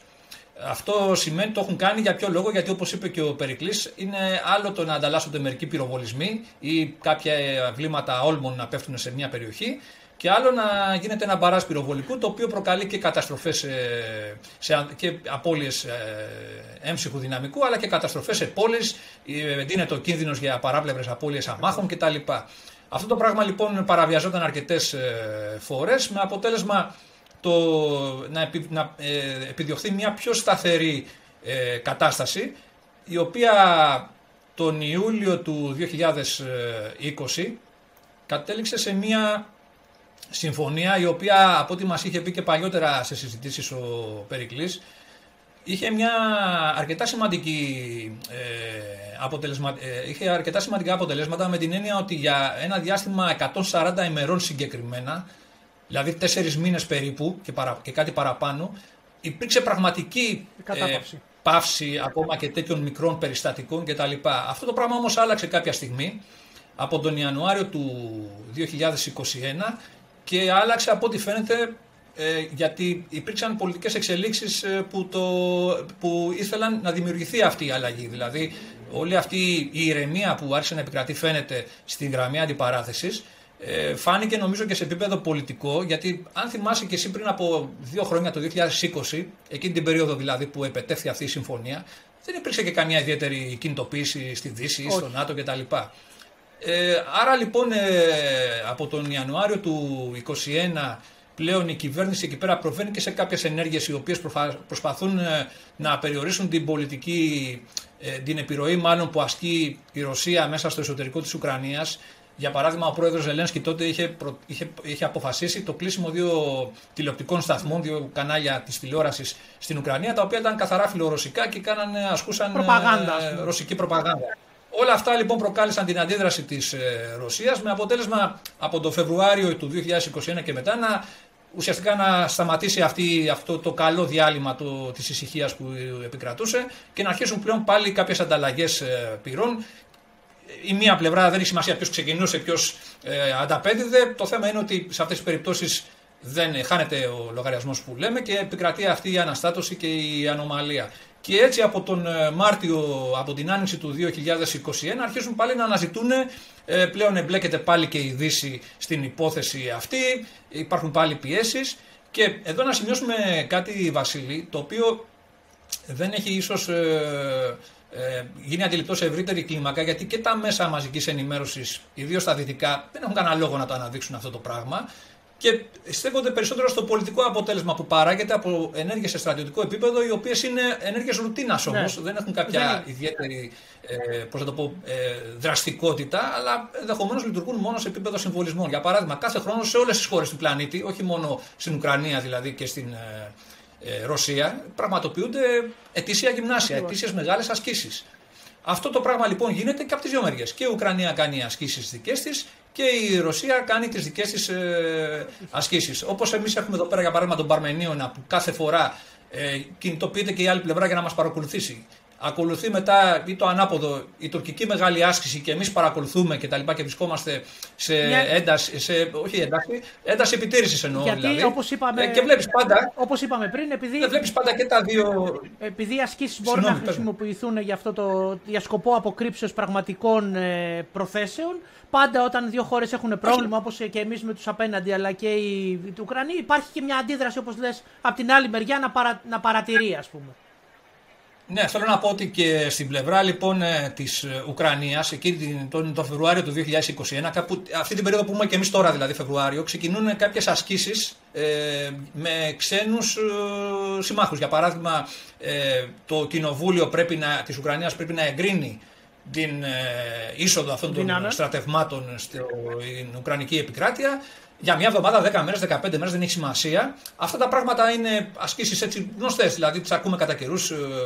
Rapid Trident, ε, πολλά Silver Arrow και διάφορες τέτοιες ασκήσεις. Οι οποίε. Ναι. ναι, δηλαδή μπαίνουν ε, στην Ουκρανία κάποιες τέτοιες δυνάμεις. Πάντα προσεκτικά βέβαια, δεν πάνε προς την περιοχή την ε, Ανατολική να τσιγκλίσουν, να το πούμε έτσι, να ερεθίσουν τη Ρωσία. Είναι τραβηγμένε συνήθως σε πεδία ασκήσεων στην Δυτική Ουκρανία Γίνονται οι ασκήσεις αυτές για εκδήλωση συμπαράστασης, για το ενδιαφέρον του δυτικού κόσμου και του ΝΑΤΟ όσον αφορά την Ουκρανία κτλ. Μετά απαντάει και η Ρωσία με τις δικές της ασκήσεις και γίνεται όλο αυτό το πράγμα, παίρνει έκταση στα διάφορα μέσα πάντα και προσπαθεί κάθε πλευρά να δείξει ότι η άλλη έχει κάποιους κακούς σκοπούς κτλ. Δηλαδή και οι Ρώσοι θα το παρουσιάσουν στο δικό τους κοινό ότι εδώ πέρα η Δύση μας απειλεί. Ήρθε το, ήρθε το ΝΑΤΟ να εισβάλλει και οι άλλοι το. Ναι. ναι, η Ουκρανία μας απειλεί ή και οι δυτικοί από την άλλη πλευρά θα πούνε ότι εδώ πέρα έχουμε αύξηση κλιμάκωση της ρωσικής επιθετικότητας και τα γνωστά συνθήματα που εντείνονται και από κάποιες αυτό που λέμε δεξαμενές σκέψεις, οι οποίες θέλουν να δικαιολογήσουν και τον ρόλο τους και την ύπαρξή τους και υπερτονίζουν και προβαίνουν σε αναλύσεις και προσπαθούν να αναλύσουν τώρα πράγματα που δεν χρειάζονται ιδιαίτερη ανάλυση, νομίζω εγώ. Σε αυτό το πλαίσιο, λοιπόν, κάπου εκεί την άνοιξη του 2021, αναζωπηρώθηκε το ενδιαφέρον της Δύσης. Εγώ νομίζω πέτυχε η Ουκρανία ε, σιγά σιγά από τότε άρχισε νομίζω να ε, επιδιώκει την αφύπνιση της ε, Δύσης και του ΝΑΤΟ. Όπως ας πούμε θα το λέγαμε πολύ παραστατικά Βασίλη νομίζω. Για παράδειγμα η Κυπριακή Δημοκρατία έχει υποστεί εισβολή από την Τουρκία και προσπαθεί, οργανώνεται και αμυντικά και τα λοιπά και προσπαθεί να συγκινήσει εντός αγωγικών την Δύση για να συμπαρασταθεί ε, αρχίζει και ε, παρουσιάζει την άλλη πλευρά ότι κάνει επιθετικές κινήσεις. Προβαίνει και αυτή στη λήψη κάποιων μέτρων, συγκεντρώνει κάποιες δυνάμεις, κάνει κάποιες ασκήσεις πιο δυναμικές κτλ. Με σκοπό να προσελκύσει τη Δύση. Ε, αυτό νομίζω κάνει τώρα και η, ε, η Ουκρανία. Ε, publicity που ε, λέμε, δηλαδή στην ουσία ένα, ένα PR campaign, ένα, μια δημοσι... ε, καμπάνια δημοσίων σχέσεων για να αναδείξουν το πρόβλημα ώστε να κερδίσουν την υποστήριξη του, του κόσμου των δυτικών χωρών Νομίζω και κατά συνέπεια των κυβερνήσεων. Είναι καθαρά θέμα πολιτικής. Ναι. Είναι καθαρά θέμα πολιτικής. Δηλαδή η κυβέρνηση Ζελένσκι στην συγκεκριμένη περίπτωση αποφάσισε να ε, ανα, ε, ανακοινήσει τα λιμνάζοντα έδατα όσον αφορά τις σχέσεις με τον ΝΑΤΟ κτλ. Γιατί προφανώς ήθελε κάτι να πετύχει σε πολιτικό επίπεδο. Τι ήθελε να πετύχει σε πολιτικό επίπεδο, η επιδίωξη νομίζω είναι να. Ε, το λένε καθαρά βασικά ότι θέλουμε να φύγουμε από τη συμφωνία του Μίνσκ, η οποία σιγά σιγά ε, υπο, ε, ε, υπονομεύεται από τη Ρωσία με τον δικό της τρόπο, με υβριδικούς τρόπους και βλέπει η Ουκρανία ότι χάνει το παιχνίδι όσον αφορά δηλαδή αυτή την κατάσταση, βλέπει ότι ανατρέπονται τα δεδομένα εις βάρος και θέλει να απομακρυνθεί από αυτή τη συμφωνία και δεν μπορεί να το κάνει μόνη της γιατί ε, στην προκειμένη περίπτωση όπως έχει την ισχύ των όπλων ε, δρεώνει και τα κεκτημένα και το, τα τετελεσμένα. Ε, ε, να μην ξεφύγουμε όμως λίγο από το, τη διάσταση των κινητοποιήσεων των γυμνασίων που λέγαμε. Έχουν λοιπόν από την μεριά τους οι Ουκρανοί τις δικές τους κινητοποιήσεις, αλλά από την άλλη λένε τώρα για παράδειγμα ότι οι Ρώσοι έχουν μαζέψει 100 με 120.000 στρατεύματα γύρω πέριξη της Ουκρανίας και ετοιμάζονται κτλ. Αλλά αν δει κάποιος την ειδησιογραφία της περασμένης χρονιάς του 2021 και εκείνη την ε, περίοδο την αντίστοιχη, για κάποια τέτοια νούμερα μιλούσαν και τότε. Απλώς στην προκειμένη περίπτωση το 2021, πέρυσι δηλαδή, λέγαν όλοι οι παρατηρητές, οι δυτικοί και τα λοιπά και όλα τα μέσα, ότι υπάρχει μια αύξηση σε σχέση με το 2020, με το 2019 και τα λοιπά. Τι συμβαίνει κατά την άποψη τη δική μου, οι Ρώσοι ούτως ή άλλως όταν, ε, ε, να το πω έτσι, εδραιώθηκε η κατάσταση στην, ε, στον Ντόνεσκ, στην περίπτωση της Ουκρανίας δηλαδή, με Κρυμαία και Ντόνεσκ, Όπως κάθε κράτος, τι θα έκανε, θα αποφάσισε να ενισχύσει τη στρατιωτική του παρουσία στα σύνορα με αυτή τη χώρα για πανενδεχόμενο που λέμε. Όχι απαραίτητα για μια επιθετική ενέργεια, αν και ο μόνος νομίζω που μπορεί να κάνει επιθετική ενέργεια είναι αυτή. Δεν έχει σημασία. Τι κάνουμε λοιπόν, αρχίζουμε και στέλνουμε κάποιες δυνάμεις εκεί πέρα, αυξάνουμε την παρουσία μας και αυτές οι δυνάμεις ε, είχαν φτάσει την περίοδο 17, 18, 19 κάπου εκεί να προσεγγίζουν τις 90.000 λέγανε οι δυτικοί τότε. Μια αρκετά μεγάλη σημαντική δύναμη δηλαδή στρατιωτική, αλλά μιλάμε για μια μεγάλη χώρα επίσης η Ουκρανία, δεν είναι μικρή χώρα. Έτσι, η οποία όμως στρατιωτική παρουσία από τη στιγμή που άρχισαν να ε, παρατηρούνται κινήσεις της ουκρανικής πλευράς για, ε, κάτι, για διεκδίκηση κάποιου πολιτικού αποτελέσματος, ενισχύθηκαν αυτές οι δυνάμεις και φτάσαν στα 100 με 120.000 στρατεύματα. Εν τω μεταξύ, αυτές οι δυνάμεις εκεί όταν ασκούνται, δεν ασκούνται για πλάκα, δηλαδή δεν βγαίνουν απλώς να κάνουν μια βολή, να κάνουν μια πορεία ή οτιδήποτε, κάποιες βολές πυροβολικού κτλ. Αυτές οι μονάδες, οι σχηματισμοί καλύτερα, γιατί μιλάμε για τεράστιες δυνάμεις εκεί πέρα, έτσι, ασκούνται βάσει σενάριων τα οποία, αν προκύψει μια πραγματική κατάσταση, θα κληθούν να υλοποιήσουν. Δηλαδή, όπως και εμείς οι δυνάμεις μας στη Θράκη, στον Εύρο, στα νησιά μας ασκούνται βάσει σενάριων τα οποία μπορούν να ανακύψουν, όπως και οι Τούρκοι απέναντι τα δικά τους σενάρια λέμε και εμείς και παρατηρούμε είναι επιθετικά κτλ. Προφανώς θα ασκούνται βάσει σενάριων που πρόκειται να κληθούν να υλοποιήσουν. Δεν κάνουν οτιδήποτε στην ναι. τύχη. Αυτό κάνουν και οι Ρώσοι λοιπόν. Γιατί για παράδειγμα, κάποια στιγμή νομίζω ανέφερες εκεί στη συνέντευξη με τον ε, Περικλεί ότι κάνουν κάποιες ασυνήθιστες κινήσεις οι Ρώσοι μεταφορά δυνάμεων ναι. από άλλες περιοχές που δεν έχουν παρατηρηθεί. Ναι, αυτά προφανώς εντάσσονται στα σχέδια που υπάρχουν για μεταφορά δυνάμεων, εκτάκτος κτλ. Ανάλογα το πώς θα εξελιχθούν οι επιχειρήσεις. Για παράδειγμα, ένα πολύ απλό παράδειγμα, σε μια άσκηση δική μας των Παρμενίων, που δοκιμάζεται πάρα πολύ ε, μεγάλο εύρος σχεδίων από όλες τις απόψεις, είχαμε δει και κάποια στιγμή είχε αναφερθεί σχεδόν ε, επίσημα ότι βλέπουμε ας πούμε, μεταφορά κάποιων δυνάμεων από την ε, Ήπειρο. Ε, Κάποιες μονάδες. Ε, συγκεκριμένα κάποια βαρέα αυτοκινούμενα πυροβόλα. Ναι, είναι μια δοκιμή σχεδίων. Αυτό λοιπόν κάνουν και στην προκειμένη περίπτωση και οι Ρώσοι. Αν χρειαστεί το τάδε ενδεχόμενο, από πού θα μεταφέρω δυνάμεις, από εκεί. Έλα να το δοκιμάσουμε τώρα. Αυτή την έννοια έχουν αυτά τα γυμνάσια. Δεν γίνονται δηλαδή τα γυμνάσια έτσι για να πούμε ότι βγάλαμε τον κόσμο μας να ξεμουδιάσει στα χιόνια και να, κάνει, να κάψει λίγα κάψιμα εκεί πέρα και πυρομαχικά. Όχι, προφανώς, απλώς... Αυτή νομίζω είναι μια γενική εικόνα και δικαιο... δίνει μια νομίζω. Αυτή τουλάχιστον είναι η εικόνα δική μου που έχω σχηματίσει η Βασίλη. Πολύ γενική και πολύ δεν ξέρω πώς μπορεί να την αξιολογήσει ο καθένας. Αυτή την εικόνα έχω σχηματίσει εγώ. Υπάρχει λοιπόν κάποια πολιτική επιδίωξη από την πλευρά του, του Κιέβου ε, όσον αφορά την κατάσταση που επικρατεί στον Τόνεσκ. Ε, η, η, μεταφορά που είπα συγκεκριμένα, επειδή ε, τουλάχιστον αυτό ε, έγινε σχολιασμός από, από ό,τι παρακολουθώ από ανοιχτές πηγές, ας πούμε, ότι ήταν ε, συγκεκριμένα κάποια πλοιάρια. Ήταν πλοία τα οποία μεταφέρθηκαν από τη Βαλτική, νομίζω, στη Μαύρη Θάλασσα. Και οπότε οι άνθρωποι ε, είπαν, σχολίασαν κάποιοι ότι αυτό είναι ασυνήθιστο. Αυτό ήταν το ασυνήθιστο το οποίο ανέφερα. Προφανώς, όπως σωστά λες, οι ασκήσεις και η μεταφορά, η μεταφορά δυνάμεων από ένα μέτωπο στο άλλο είναι πάγια τακτική και ε, κατάσταση ας πούμε, σε μεγάλες ασκήσεις. Ναι, νομίζω, νο, νομίζω, Βασίλη, είναι η κλασική περίπτωση τυπική. Δεν την κακίζω έτσι. Είναι η γενική, γενικού τύπου ενημέρωση που επικρατεί στα μέσα μαζικής ενημέρωσης διεθνώς. και ιδίως όταν ε, για πολιτικούς λόγους ε, μια πλευρά δεν θέλει να, να τα αποκαλύψει αυτά τα πράγματα. Όπως είπε και ο Περικλής ε, σου σημείωσε στα, στη συνέντευξη που σου έδωσε, ε, εννοείται ότι κάποια πράγματα δεν τα παρουσιάζουν τα δυτικά μέσα, όπως και κάποια πράγματα δεν τα παρουσιάζουν τα ε, ανατολικά μέσα στην δική τους, ε, στο δικό τους κοινό. Έτσι. Υπάρχουν κάποιες ε, σαφώς πολιτικές σκοπιμότητες από κάθε πλευρά για να υπάρχει μια εγρήγορση στην κοινή γνώμη, μια συσπήρωση κτλ. Αυτονόητα πράγματα, δεν είναι κάτι περίεργο. Λοιπόν. Άρα λοιπόν αυτό σε μια γενική, γενικού τύπου ενημέρωση στα, σε εφημερίδες, στα πολιτικά site, όλα αυτά τα ενημερωτικά, είναι φυσικό να περνάνε, να, ορισμένα πράγματα να αποκρύπτονται εντός αγωγικών, όχι ε, πάντα σκοπίμως. Λόγω άγνοιας των συντακτών, των ε, δημοσιογράφων κτλ. Έτσι που τα ε, ε, έγινε μια, τώρα που είπες για λόγο άγνες έγινε να γελάσουμε λίγο, θα το ξέρεις. Έγινε μια, τρομερή, μια ωραία περίπτωση που πέφτει σε αυτή την περίπτωση της άγνοιας. Ε, νομίζω ότι ξέρεις την άσκηση η οποία είναι η τελική άσκηση για να πάρουν το πράσινο μπερέ, πράσινο σκούφιδες στην Αμερική. Το Robin Sage.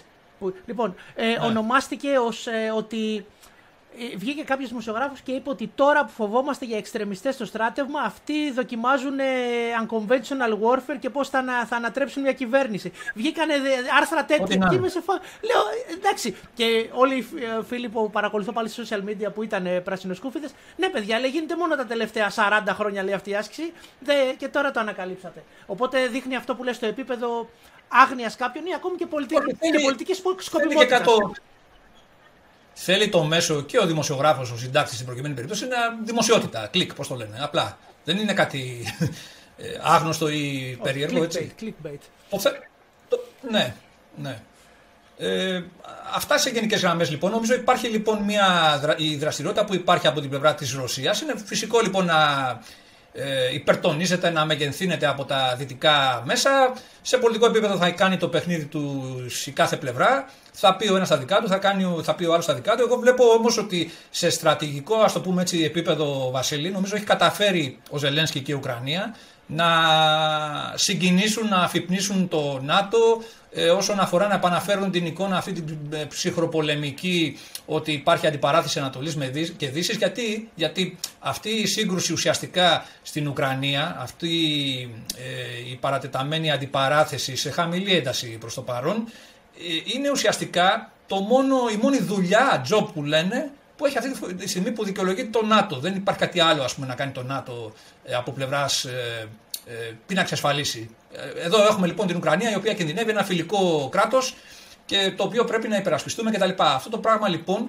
ενώ υπήρχε μια χαλαρότητα στην Ευρώπη γενικότερα και σε επίπεδο ΝΑΤΟ όλα αυτά τα χρόνια μετά, λόγω και της εμπλοκής στις αντιανταρκτικές εκστρατείες, τις παρατεταμένες σε Αφγανιστάν και Ιράκ. Έτσι. Το ενδιαφέρον ήταν συγκεντρωμένο να κυνηγάμε Ταλιμπάν, αντικαθεστωτικού. Ε, πήγε πίσω η ανάπτυξη προηγμένων οπλικών συστημάτων ε, των ενόπλων δυνάμεων και στους τρεις κλάδους. Δόθηκε πάρα πολύ μεγάλη έμφαση στην αντιμετώπιση ε, ανταρτικών κινημάτων και εξεγέρσεων με αποτέλεσμα να υπάρξει μια ε, πώς θα το πω, πτώση του ενδιαφέροντος όσον αφορά ε, μια, το ενδεχόμενο μιας αντιπαράθεσης με έναν εισάξιο αντίπαλο στο πεδίο της μάχης, δηλαδή την Κίνα ή τη Ρωσία κτλ. Και γι' αυτό ακούμε όλο αυτό το ανακάτεμα τα τελευταία χρόνια που έχουν ανακαλύψει οι Αμερικανοί και οι Δυτικοί να, ότι έχουμε να αντιμετωπίσουμε, να αρχίσουμε να στρέφουμε το ενδιαφέρον μας προς πιο σοβαρούς αντιπάλους, σε πιο απαιτητικά σενάρια. Η Ουκρανία λοιπόν λειτουργήσε προς αυτή την κατεύθυνση και νομίζω ότι από το 2021 έχει καταφέρει να, το, να ξαναφέρει την ε, υπόθεσή της στο προσκήνιο και να, την, να, και να προσπαθήσει να την κάνει υπόθεση γενικότερα της Δύσης νομίζω. Ναι, ε... Και σε αυτό το πλαίσιο υπάρχουν αυτές οι, αυτή η ένταση σε όλα τα επίπεδα. Πολιτικό, διπλωματικό, στρατιωτικό κτλ. Όπως είπες, ε, το ότι υπάρχει. Προφανώς η δημιουργία εκεί πέρα της κατάστασης εξυπηρετεί, εξυπηρετεί μάλλον κάποιους σκοπούς. Ε, ακούγεται λίγο πολύ πιο κακό αυτό. Δεν εννοώ ότι υπάρχει κάποιο. Δεν είναι των συνωμοσιών. Δεν είναι κακό. Συγγνώμη, είναι, είναι μια χώρα που αμήνεται. Δεν είναι κακό. Ναι. Όπως είπα και πριν, έφερα το παράδειγμα της Κύπρου για να το φέρω λίγο στα καθημάς. Δηλαδή να το κάνουμε πιο παραστατικό. Δεν είναι κάτι κακό. Okay. Έχει χάσει αυτή τη στιγμή, κινδυνεύεις να σου αποσχιστεί ένα κομμάτι και προσπαθείς, επειδή δεν έχεις την στρατιωτική ισχύ, να παίξεις μπάλα με τους συμμάχους σου ή τους τους φίλους σου. Το οποίο Πολύ απλά. Δεν είναι νομίζω. Ε... Θεμητό. Εμείς δεν προσπα... Εδώ δεν προσπαθώ εγώ να κακίσω Όχι, κάποια από τις δύο πλευρές. Εγώ παρουσιάζω την άποψη που έχω σχηματίσει ε, ε, ουδέτερα, σαν ένας τρίτος. Δεν, δεν ασχολούμαστε να μπούμε στη διαδικασία αν είμαστε φιλορώσοι ή φιλοαμερικανοί ή οτιδήποτε. Ε, να... Παρουσιάζουμε τη δημοσιογραφική προσέγγιση. Προσπαθούμε να εξηγήσουμε το, τα, τους σκοπούς των δύο πλευρών για να, και ο καθένας μπορεί να βγάλει τα συμπεράσματά ναι. του αν και εντάξει έχουμε προσωπικές συμπάθειες, ο καθένας βέβαια εμείς απλά λέμε τι... Δηλαδή, ναι, σε επίπεδο πολιτικής δηλαδή, τι επιδιώκει είπαμε η Ουκρανία. Βλέπει ότι για παράδειγμα κάπου διάβασα ότι ε, πέρσι το 2021 νομίζω η Ρωσία έδωσε, μοίρασε σε κατοίκους ε, της, της περιοχής του Ντόνες κάπου 700.000 ε, ρωσικά διαβατήρια. Δηλαδή ουσιαστικά τους κάνει ε, Ρώσους υπήκοους, τους δίνει υπηκότητα με αυτόν τον ναι. τρόπο. Αυτά τα πράγματα είναι φυσικό να υπονομεύουν την Ουκρανική, την υπόσταση, την επιρροή της Ουκρανίας σε αυτή την περιοχή και φυσικά δεν αρέσει στο Κίεβο. Το Κίεβο προσπαθεί να αντιμετωπίσει αυτή την κατάσταση και όπως είπαμε θέλει να απομακρυνθεί από την διαδικασία του να, Το είπε χθες ή προχθές, νομίζω, έδωσε στο Associated Press μια συνέντευξη ο Υπουργός, ε, εκεί το λένε ασφάλειας και άμυνας. Να γίνω λίγο αλμυρός. Να γίνω λίγο αλμυρός. Ε, όχι, σου... είπε, είπε, το είπε ξεκάθαρα ο άνθρωπος, ε, ο Ντανίλοφ, νομίζω το όνομά του. Ε, το είπε καθαρά ότι δεν ε, θέλουμε να μας πιέζει η Γερμανία και η Γαλλία όσον αφορά, γιατί υπάρχει μια εξέλιξη σε διπλωματικό επίπεδο, μεσολάβηση, ας το πούμε έτσι. Αυτό, μεσολάβηση, όχι ας το πούμε έτσι. Να δούμε τι μπορούμε να κάνουμε, να αποκλιμακώσουμε την κατάσταση κτλ. Και, και λέει ότι δεν θέλουμε να μας πιέζεται να εφαρμόσουμε αυτή τη συμφωνία. Δεν λειτουργεί εις βάρος μας και δεν μπορούμε να την εφαρμόσουμε. Δεν θέλουμε να την εφαρμόσουμε. Είναι πολύ απλό. Ε... Και αυτό, Βασίλη, εξηγεί, ε, κατά την άποψή μου, ε, για ποιο λόγο, ας πούμε, για παράδειγμα, λένε η Γερμανία ε, αντιμετωπίζει χλιαρά την κατάσταση, δεν ενθαρρύνει, δεν στέλνει όπλα στην Ουκρανία. Η Γαλλία, αν θυμάσαι, προχθές μίλησε ο Υπουργός Εξωτερικών της, ήταν πολύ μαλακός όσον αφορά τις ε, σχολιασμούς και κρίσεις για, την, ε, για τον Πούτιν και τη Ρωσία. Και για ποιο λόγο γίνεται αυτό, Δηλαδή, οι Γερμανοί, εντάξει, σε επίπεδο καφενείου μπορούμε να πούμε ότι είναι εντελώς χαλβάδες, ε, είναι με τους Ρώσους για πολιτικούς λόγους, είναι εξαρτημένοι σε ενεργειακό επίπεδο από τη Μόσχα. Μπορούμε να λέμε ό,τι θέλουμε. Αλλά στην προκειμένη περίπτωση, ο ρόλος που έχουν ε, να διαδραματίσουν είναι ο μεσολαβητικός. Δηλαδή και η συμφωνία του Μίνσκ το 2013, το 2014 μάλλον, που ετέθησε συμφωνία, σε, που επιτεύθηκε, επιτεύθηκε ε, μέσω διαπραγμάτευσης Ουκρανίας-Ρωσίας ε, με τη μεσολάβηση του Οργανισμού Ασφάλειας και Συνεργασίας της Ευρώπης, δηλαδή του ΟΑΣΕ τον οποίο εκπροσωπεί, η, εκπροσώπησε στις διαπραγματεύσεις το Παρίσι και το Βερολίνο. Δηλαδή αυτός ήταν ο ρόλος τους. Άρα λοιπόν, όταν θέλεις να πεις ότι εγώ έχω έναν αξιόπιστο ε, μεσολαβητικό ρόλο, δεν μπορεί να παίρνεις τη μία πλευρά και την άλλη, δηλαδή να, να γέρνεις προς τη μία πλευρά. Άρα στην προκειμένη περίπτωση είναι αυτονόητο, μάλλον ε, όχι αυτονόητο, είναι κατανοητό και αυτονόητο το Βερολίνο να προσπαθεί να κρατήσει μια ουδέτερη στάση, να μην δείξει στη Μόσχα ότι εγώ υποστηρίζω στέλνοντας όπλα για παράδειγμα ε, ναι. την Ουκρανία, να περάσει το μήνυμα ότι εγώ εδώ πέρα προσπαθώ να βρω πραγματικά μια λύση. Στην προκειμένη περίπτωση, η, η, από τη μία μεριά βλέπουμε λοιπόν και την Ουκρανία, τον Ζελένσκι και λέει μη μας πιέζετε τόσο πολύ, λέει στη Δύση. Το, το πέταξε τις προάλλες. Δηλαδή, εδώ έχει γίνει μια κινητοποίηση, όπως είπε και ο Περικλής. Έχουν ε, οι, οι πρώην Ανατολικές χώρες τους Συμφώνους της Βαρσοβίας έχουν ε, μπει μπροστά για να κινητοποιήσουν τη Δύση και το ΝΑΤΟ και στέλνουν όπλα και καλά κάνουν. Ε, και από την άλλη υπάρχει αυτό το κλίμα της Αμερικής ότι εδώ πέρα πρέπει να ο Biden σε επίπεδο δηλώσεων, πολύ περισσότερο ο Τζόνσον από τη Μεγάλη Βρετανία να ε, μπούμε μπροστά, να δείξουμε την, ε, ότι στεκόμαστε δίπλα στην Ουκρανία κτλ. Και βγαίνει ο Ζελένσκι και λέει: Μην το τραβάτε τόσο πολύ, δεν θέλουμε να τα χαλάσουμε με τη Μόσχα. Δηλαδή προσπαθεί και αυτός να κρατήσει μια ισορροπία. Βγαίνει τώρα ο Σύμβουλος Εθνικής Ασφάλειας και Άμυνας και λέει, ο Υπουργός Άμυνας και Ασφάλειας και λέει ότι απ' την άλλη προς την ε, Γερμανία και τη Γαλλία μην μας πιέζετε να, Εφαρμόσουμε τη συμφωνία. να μείνουμε πιστοί στο γράμμα της ε, συνθήκης του Μίνσκ. Δηλαδή γίνεται μια πραγματική διαπραγμάτευση, εγώ θα λέω. Ναι, προφανώς. Όλο αυτό λοιπόν το σκηνικό, σε όλο αυτό το σκηνικό υπάρχει το, ε, και το πλαίσιο το στρατιωτικό των γυμνασίων, τη συγκέντρωση δυνάμεων, ε, όλα αυτά το που βλέπουμε και εισπράττει ο κόσμος, η κοινή γνώμη, ακόμα και αν δεν ξέρει από αυτά τα πράγματα, που τα εισπράττει άμεσα από τα, την καθημερινή ενημέρωση. Βέβαια, να πούμε όπως είπαμε πριν, έτσι, γιατί τι γίνεται, το θέμα ποιο είναι; Κάποια πράγματα στη διεθνή σκηνή δημιουργούν προηγούμενα, όπως λέγεται. Και δημιουργούν καταστάσεις. Οπότε, άσχετο των δικών μας συμπερασμάτων, κάποια πράγματα τα κοιτάω πάντα από το πλαίσιο αν συμφέρουν εμάς. Δηλαδή, αυτό που είπε για τα διαβατήρια στον Τόνενσκ, και αυτό λέω να γίνω λίγο αλμυρός. Ε, θα μ' άρεσε κάποιος να βγει να μοιράζει διαβατήρια στη Θράκη; Ναι. Οπότε εκεί, εγώ εκεί βασίζω τις ε, συμπάθειές μου κάποιες φορές. Τι αποτέλεσμα μπορεί να έχει αυτό για την Ελλάδα και τα όποια ε, προβλήματα ή ισχυρισμούς μπορεί να έχουμε εμείς; Κάποια πράγματα είναι καλό να τα υποστηρίζουμε νομίζω για να τα κοιτάμε από το πρίσμα του τι αποτέλεσμα θα έχει μετά σε κάποια δικά μας θέματα. Είπε, νομίζω το οριοθέτησε πολύ απλά ο Περικλής με μια κουβέντα που σου είπε, ότι σε κάθε περίπτωση η Ουκρανία είναι ο αμυνόμενος. Δηλαδή ε, κινδυνεύει να χάσει, έχασε την Κρυμαία ουσιαστικά, de facto την έχει χάσει. Δεν θέλει να χάσει και αυτό το κομμάτι του Ντονένσκ, το οποίο είναι αρκετά ανεπτυγμένο ήταν οικονομικά νομίζω. οπότε σε κάθε περίπτωση, όπως είπαμε, δεν μπορεί με την δύναμη των όπλων να το διεκδικήσει και προσπαθεί με τις συμμαχίες και όλα αυτά που τους φίλους τη Δύση να την κοινοποιήσει για να την υποστηρίξει. Ε, δηλαδή, για παράδειγμα, κάποια στιγμή, όπως είπε και ο Περικλής, κινήθηκε στο επίπεδο να συγκεντρώσει μεγαλύτερο αριθμό δυνάμεων γύρω από το Ντόνασκ, το οποίο είναι ένα στοιχείο ε, πώς το πω, που ενισχύει το, ουσιαστικά οθεί και την άλλη πλευρά να κάνει κάτι ανάλογο και να δημιουργηθεί όλο αυτό το, το κλίμα της έντασης και της αντιπαράθεσης σε επίπεδο στρατιωτικών ενεργειών. Δεν έχουμε, ε, δεν... Ε, ειρηνικών προς το παρόν. Ναι, δηλαδή γυμνάσια αυτό. Δεν έχουμε πει, έχουμε συζητήσει όλους τους άλλους, δεν έχουμε πει οι Ρώσοι τι θέλουν τελικά από όλο αυτό και γιατί γίνεται όλο αυτό το παιχνίδι από, από μέρος τους. Δηλαδή, ποια είναι η απέτηση δικιά τους; Ναι, όπως είπε και ο Περικλής, θεωρεί ότι υπάρχει μια ποιοτική διαφοροποίηση σε σχέση με άλλες φορές και με πέρσι ίσως, ότι εδώ πέρα βλέπουμε να θέτουν όρους οι Ρώσοι. Αλλά τώρα νομίζω είναι απίθανο να δεχθεί το ΝΑΤΟ να, όλα αυτά τα πράγματα που απαιτεί ο, ο Πούτιν ή και ο Πούτιν να αποχωρήσει όπως ζητούν από την Οσετία και τα...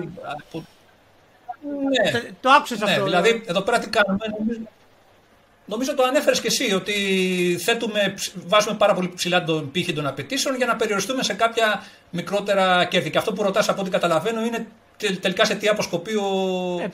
ο Πούτιν. Ναι, ναι. ε, Εγώ τώρα δεν μπορώ να σου πω ότι είμαι το καλύτερος για να κάνω μια τέτοια εκτίμηση. Δηλαδή, όπως είπα και στην αρχή, δεν είναι- παρακολουθώ και τόσο εντατικά και στενά τα συγκεκριμένα πολιτικο-διπλωματικά.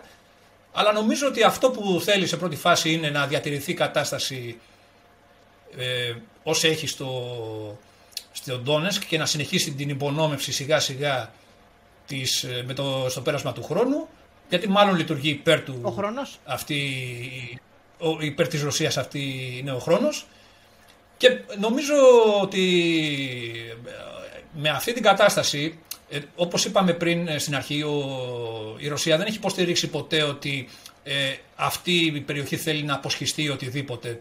Είναι μια εσωτερική υπόθεση της Ουκρανίας, λέει, η οποία έχει γίνει μια ε, εσωτερική εξέγερση. Το να βρίσκεται μέσα και να παίζει ρόλο σε αυτή την κατάσταση η Ρωσία, αυτομάτως τι κάνει, δημιουργεί ε, προϋποθέσεις ευμενές έδαφος να επηρεάζει την κατάσταση στο εσωτερικό της χώρας αυτής. Για παράδειγμα, δεν μπορεί και η Δύση ακόμα το έχει πει, δηλαδή στο πλαίσιο της κλιαρής αντίδρασης που είπαμε πέρσι, αν θυμάσαι, νομίζω προς το φθινόπωρο με χειμώνα έκανε μια κουβέντα εκεί πέρα ο ε, πρόεδρος της Ουκρανίας ε, για ένταξη στο ΝΑΤΟ. Το είπε ουσιαστικά κάπως ανοιχτά. Και τότε εισέπραξε την απάντηση του ΝΑΤΟ ότι μια τέτοια υπόθεση είναι συλλογική, ε, θέμα συλλογικής απόφασης και δηλαδή πέταξαν την πάρα στην εξέδρα. Ε, σε ευχαριστούμε πολύ δηλαδή για το ενδιαφέρον, αλλά πρέπει να το αποφασίσουμε Ακριβώς. όλοι. Ε, χαίρομαι πολύ.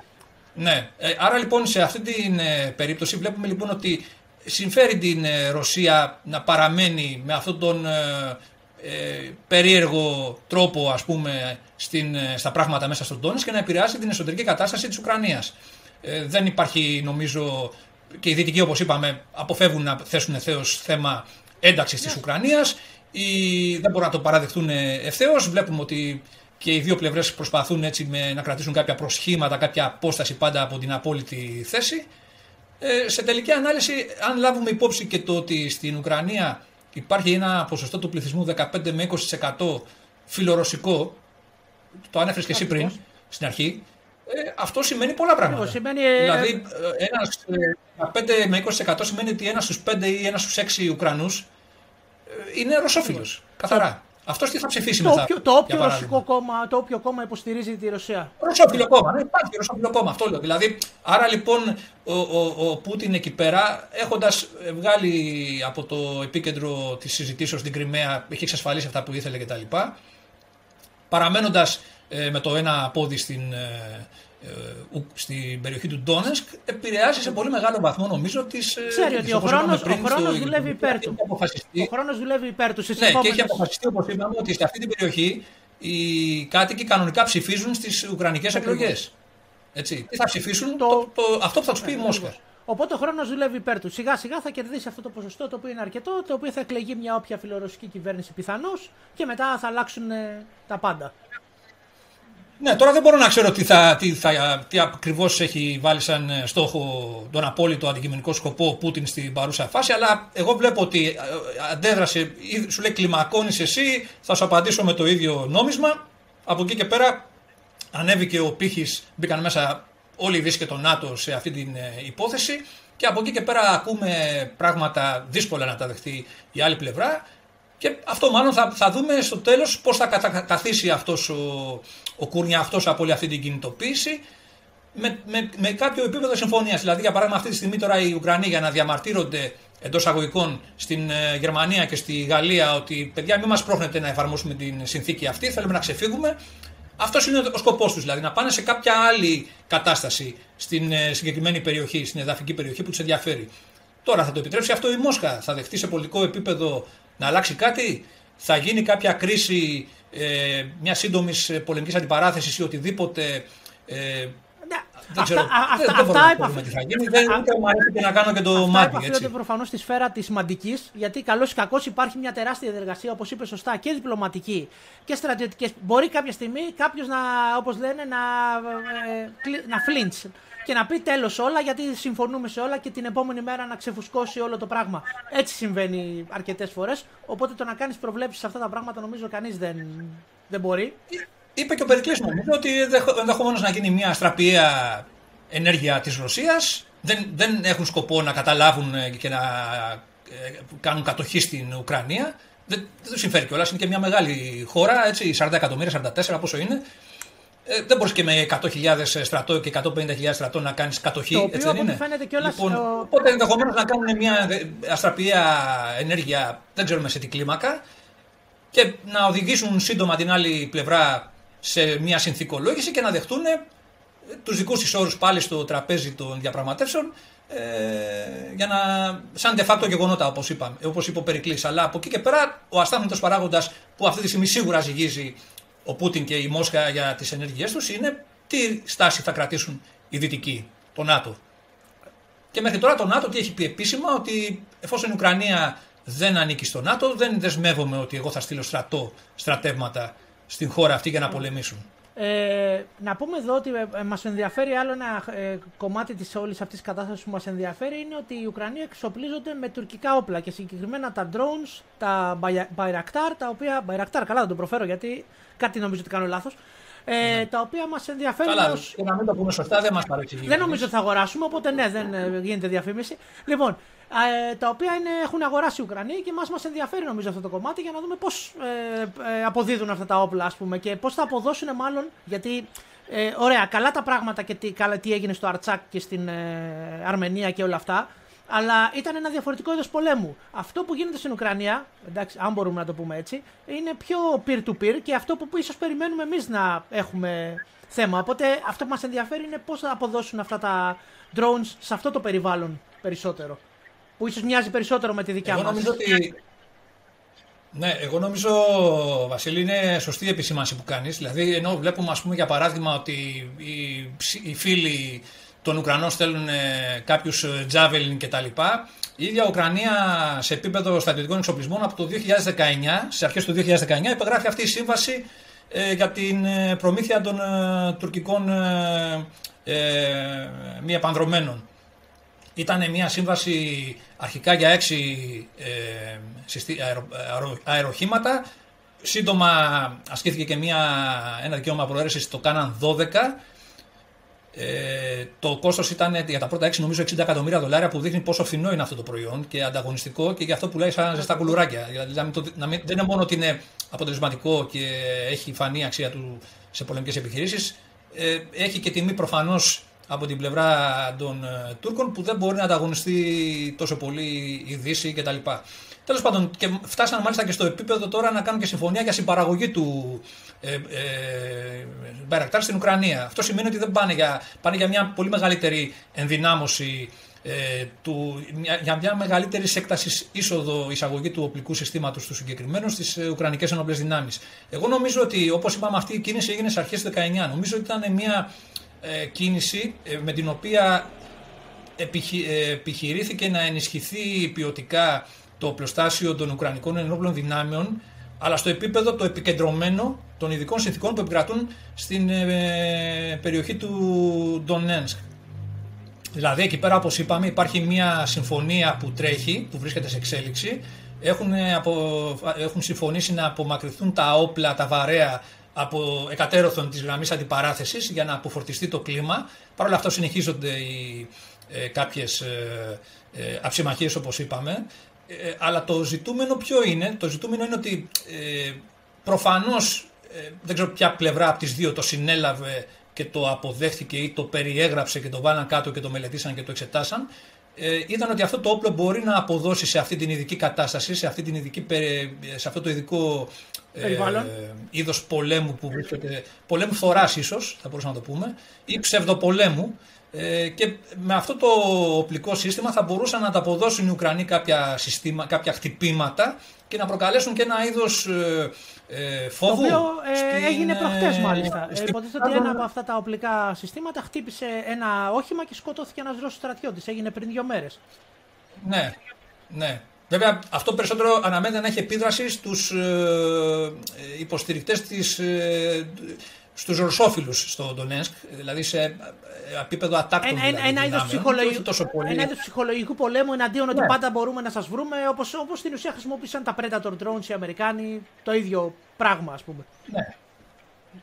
Ναι, αλλά το ζήτημα ποιο είναι, ότι εδώ πέρα μπορούμε να πούμε ότι ε, αυτό το πράγμα ε, ο- στις, ε, στην προκειμένη περίπτωση πρέπει να σημειώσουμε εδώ πέρα κάτι πολύ σημαντικό νομίζω Βασίλη, ότι η πρόβλεψη της ε, συμφωνίας του Μίνσκ ε, αφορά την απομάκρυνση βαρέων όπλων από την ε, περιοχή. ε, και από τις δύο πλευρές, αυτό τις ε, δύο ζώνες 15 χιλιόμετρα κατέρωθεν όπως είπαμε από τη γραμμή αντιπαράθεσης, αλλά από την άλλη και η Ρωσία δεν έχει μέσα βαρές, ε, βαριές δυνάμεις ε, στην ε, περιοχή αυτή για λόγους ε, καθαρά για να διατηρεί τα αποσχήματα.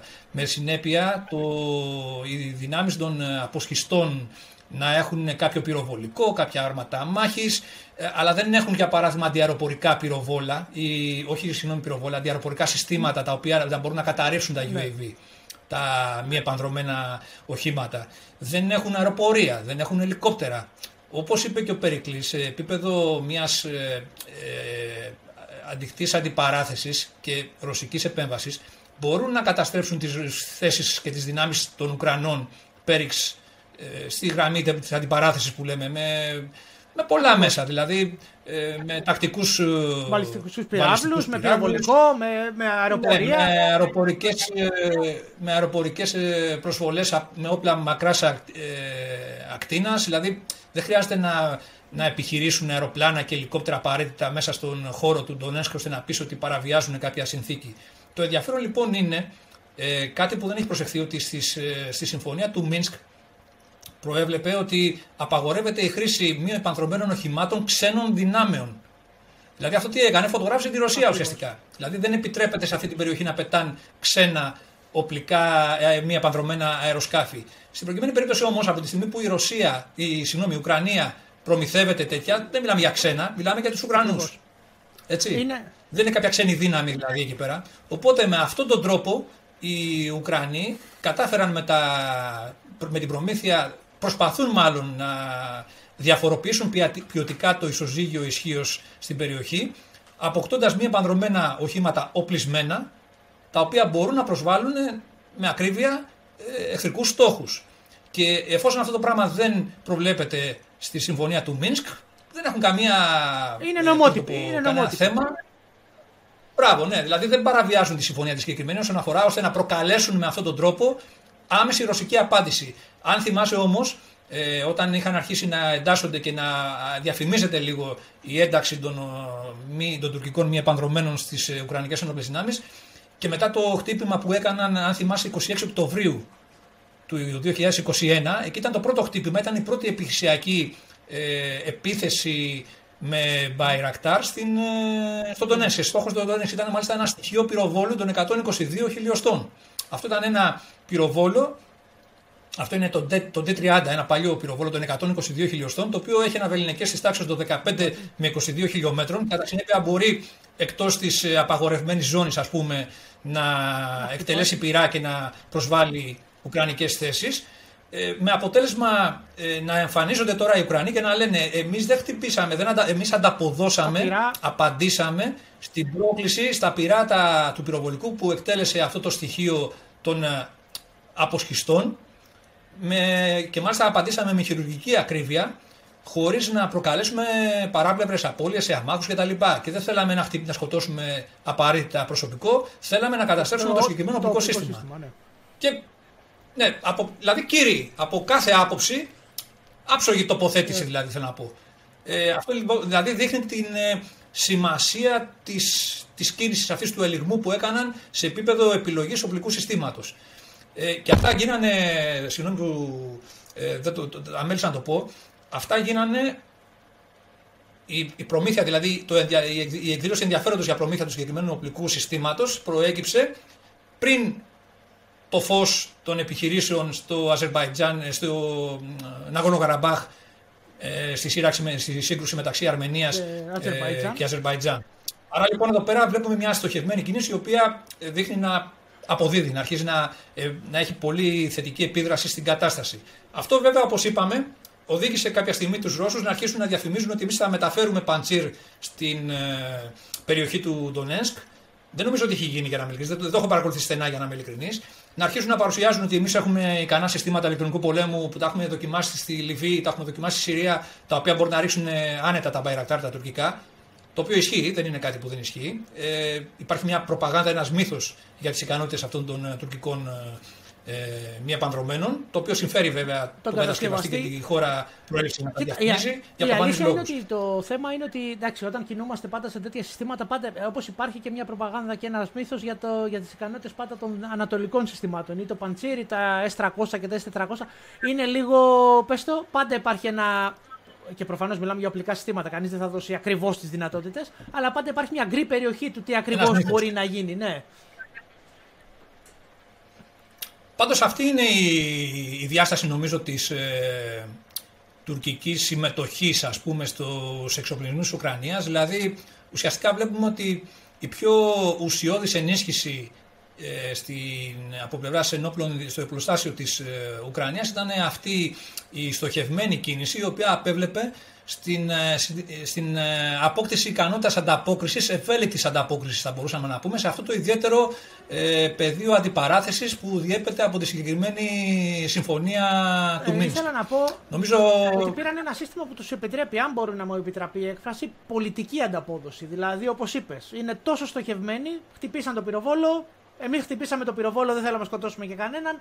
Μπορείς να βγεις να πεις ό,τι θέλεις, όλα καλά. Δηλαδή, ναι, μεν, αλλά δεν ναι. είναι πόλεμος. Ε, υπάρχει αυτό το, όπως λέγαμε πάλι πριν, ε, το, η μέση κατάσταση.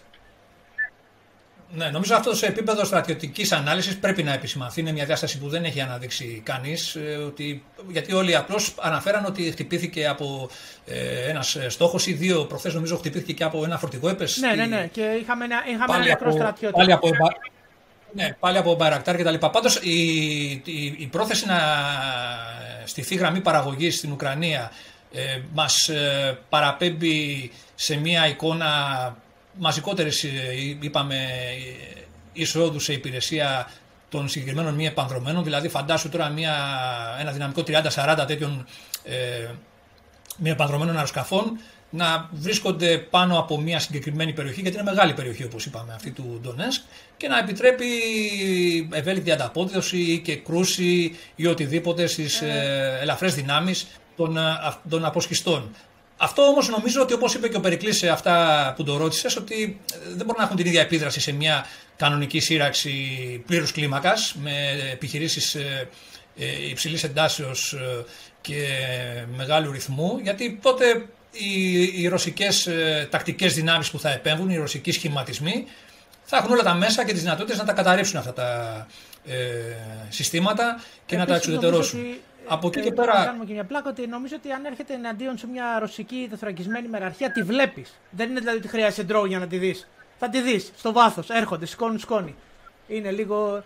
Ναι, αλλά το, με, με κάποια τέτοια συστήματα το πολύ πολύ όσο μαζική και αν είναι η χρήση τους, να την καργαλίσεις αυτή την τεθωρακισμένη ταξιαρχία ή την τεθωρακισμένη μεραρχία. Πάντα η αλήθεια είναι ότι... Εδώ να επισημάνουμε και ένα στοιχείο ένα, ένα πολύ συγκεκριμένο στοιχείο ε, που έχει σημασία, Βασίλη, είναι ότι στις αρχές του 2021 έκαναν γνωστό, η, ανακοινώθηκε από την τουρκική πλευρά, ότι ε, είχε αναπτυχθεί νέο πυρομαχικό για τα Bayraktar, το MAM-L, ένα μικρό πυραυλάκι τέλος πάντων που είχαν που τυπικά έφτανε μέχρι τα 8 χιλιόμετρα εμβέλεια από τη λέγανε. Το οποίο υποτίθεται ότι είναι. Ε, μέχρι τότε, τότε, ανακοίνωσαν ότι έχουν, τότε ανακοίνωσαν ότι έχουν αναπτύξει μια μεγαλύτερη, μεγαλύτερου βεληνικούς ε, έκδοση που φτάνει στα 15 χιλιόμετρα. Εδώ μπορεί να κάνω και λάθος. κάνει Αλλά αυτά τα πυραυλάκια έχουν δυνατότητα loitering; Είναι αυτό που λέμε loitering munitions. Περιμένουνε; Όχι, καμία σχέση. Okay, είχα Όχι, λάθος δικό μου. Δεν έχουμε φτάσει σε αυτό το επίπεδο.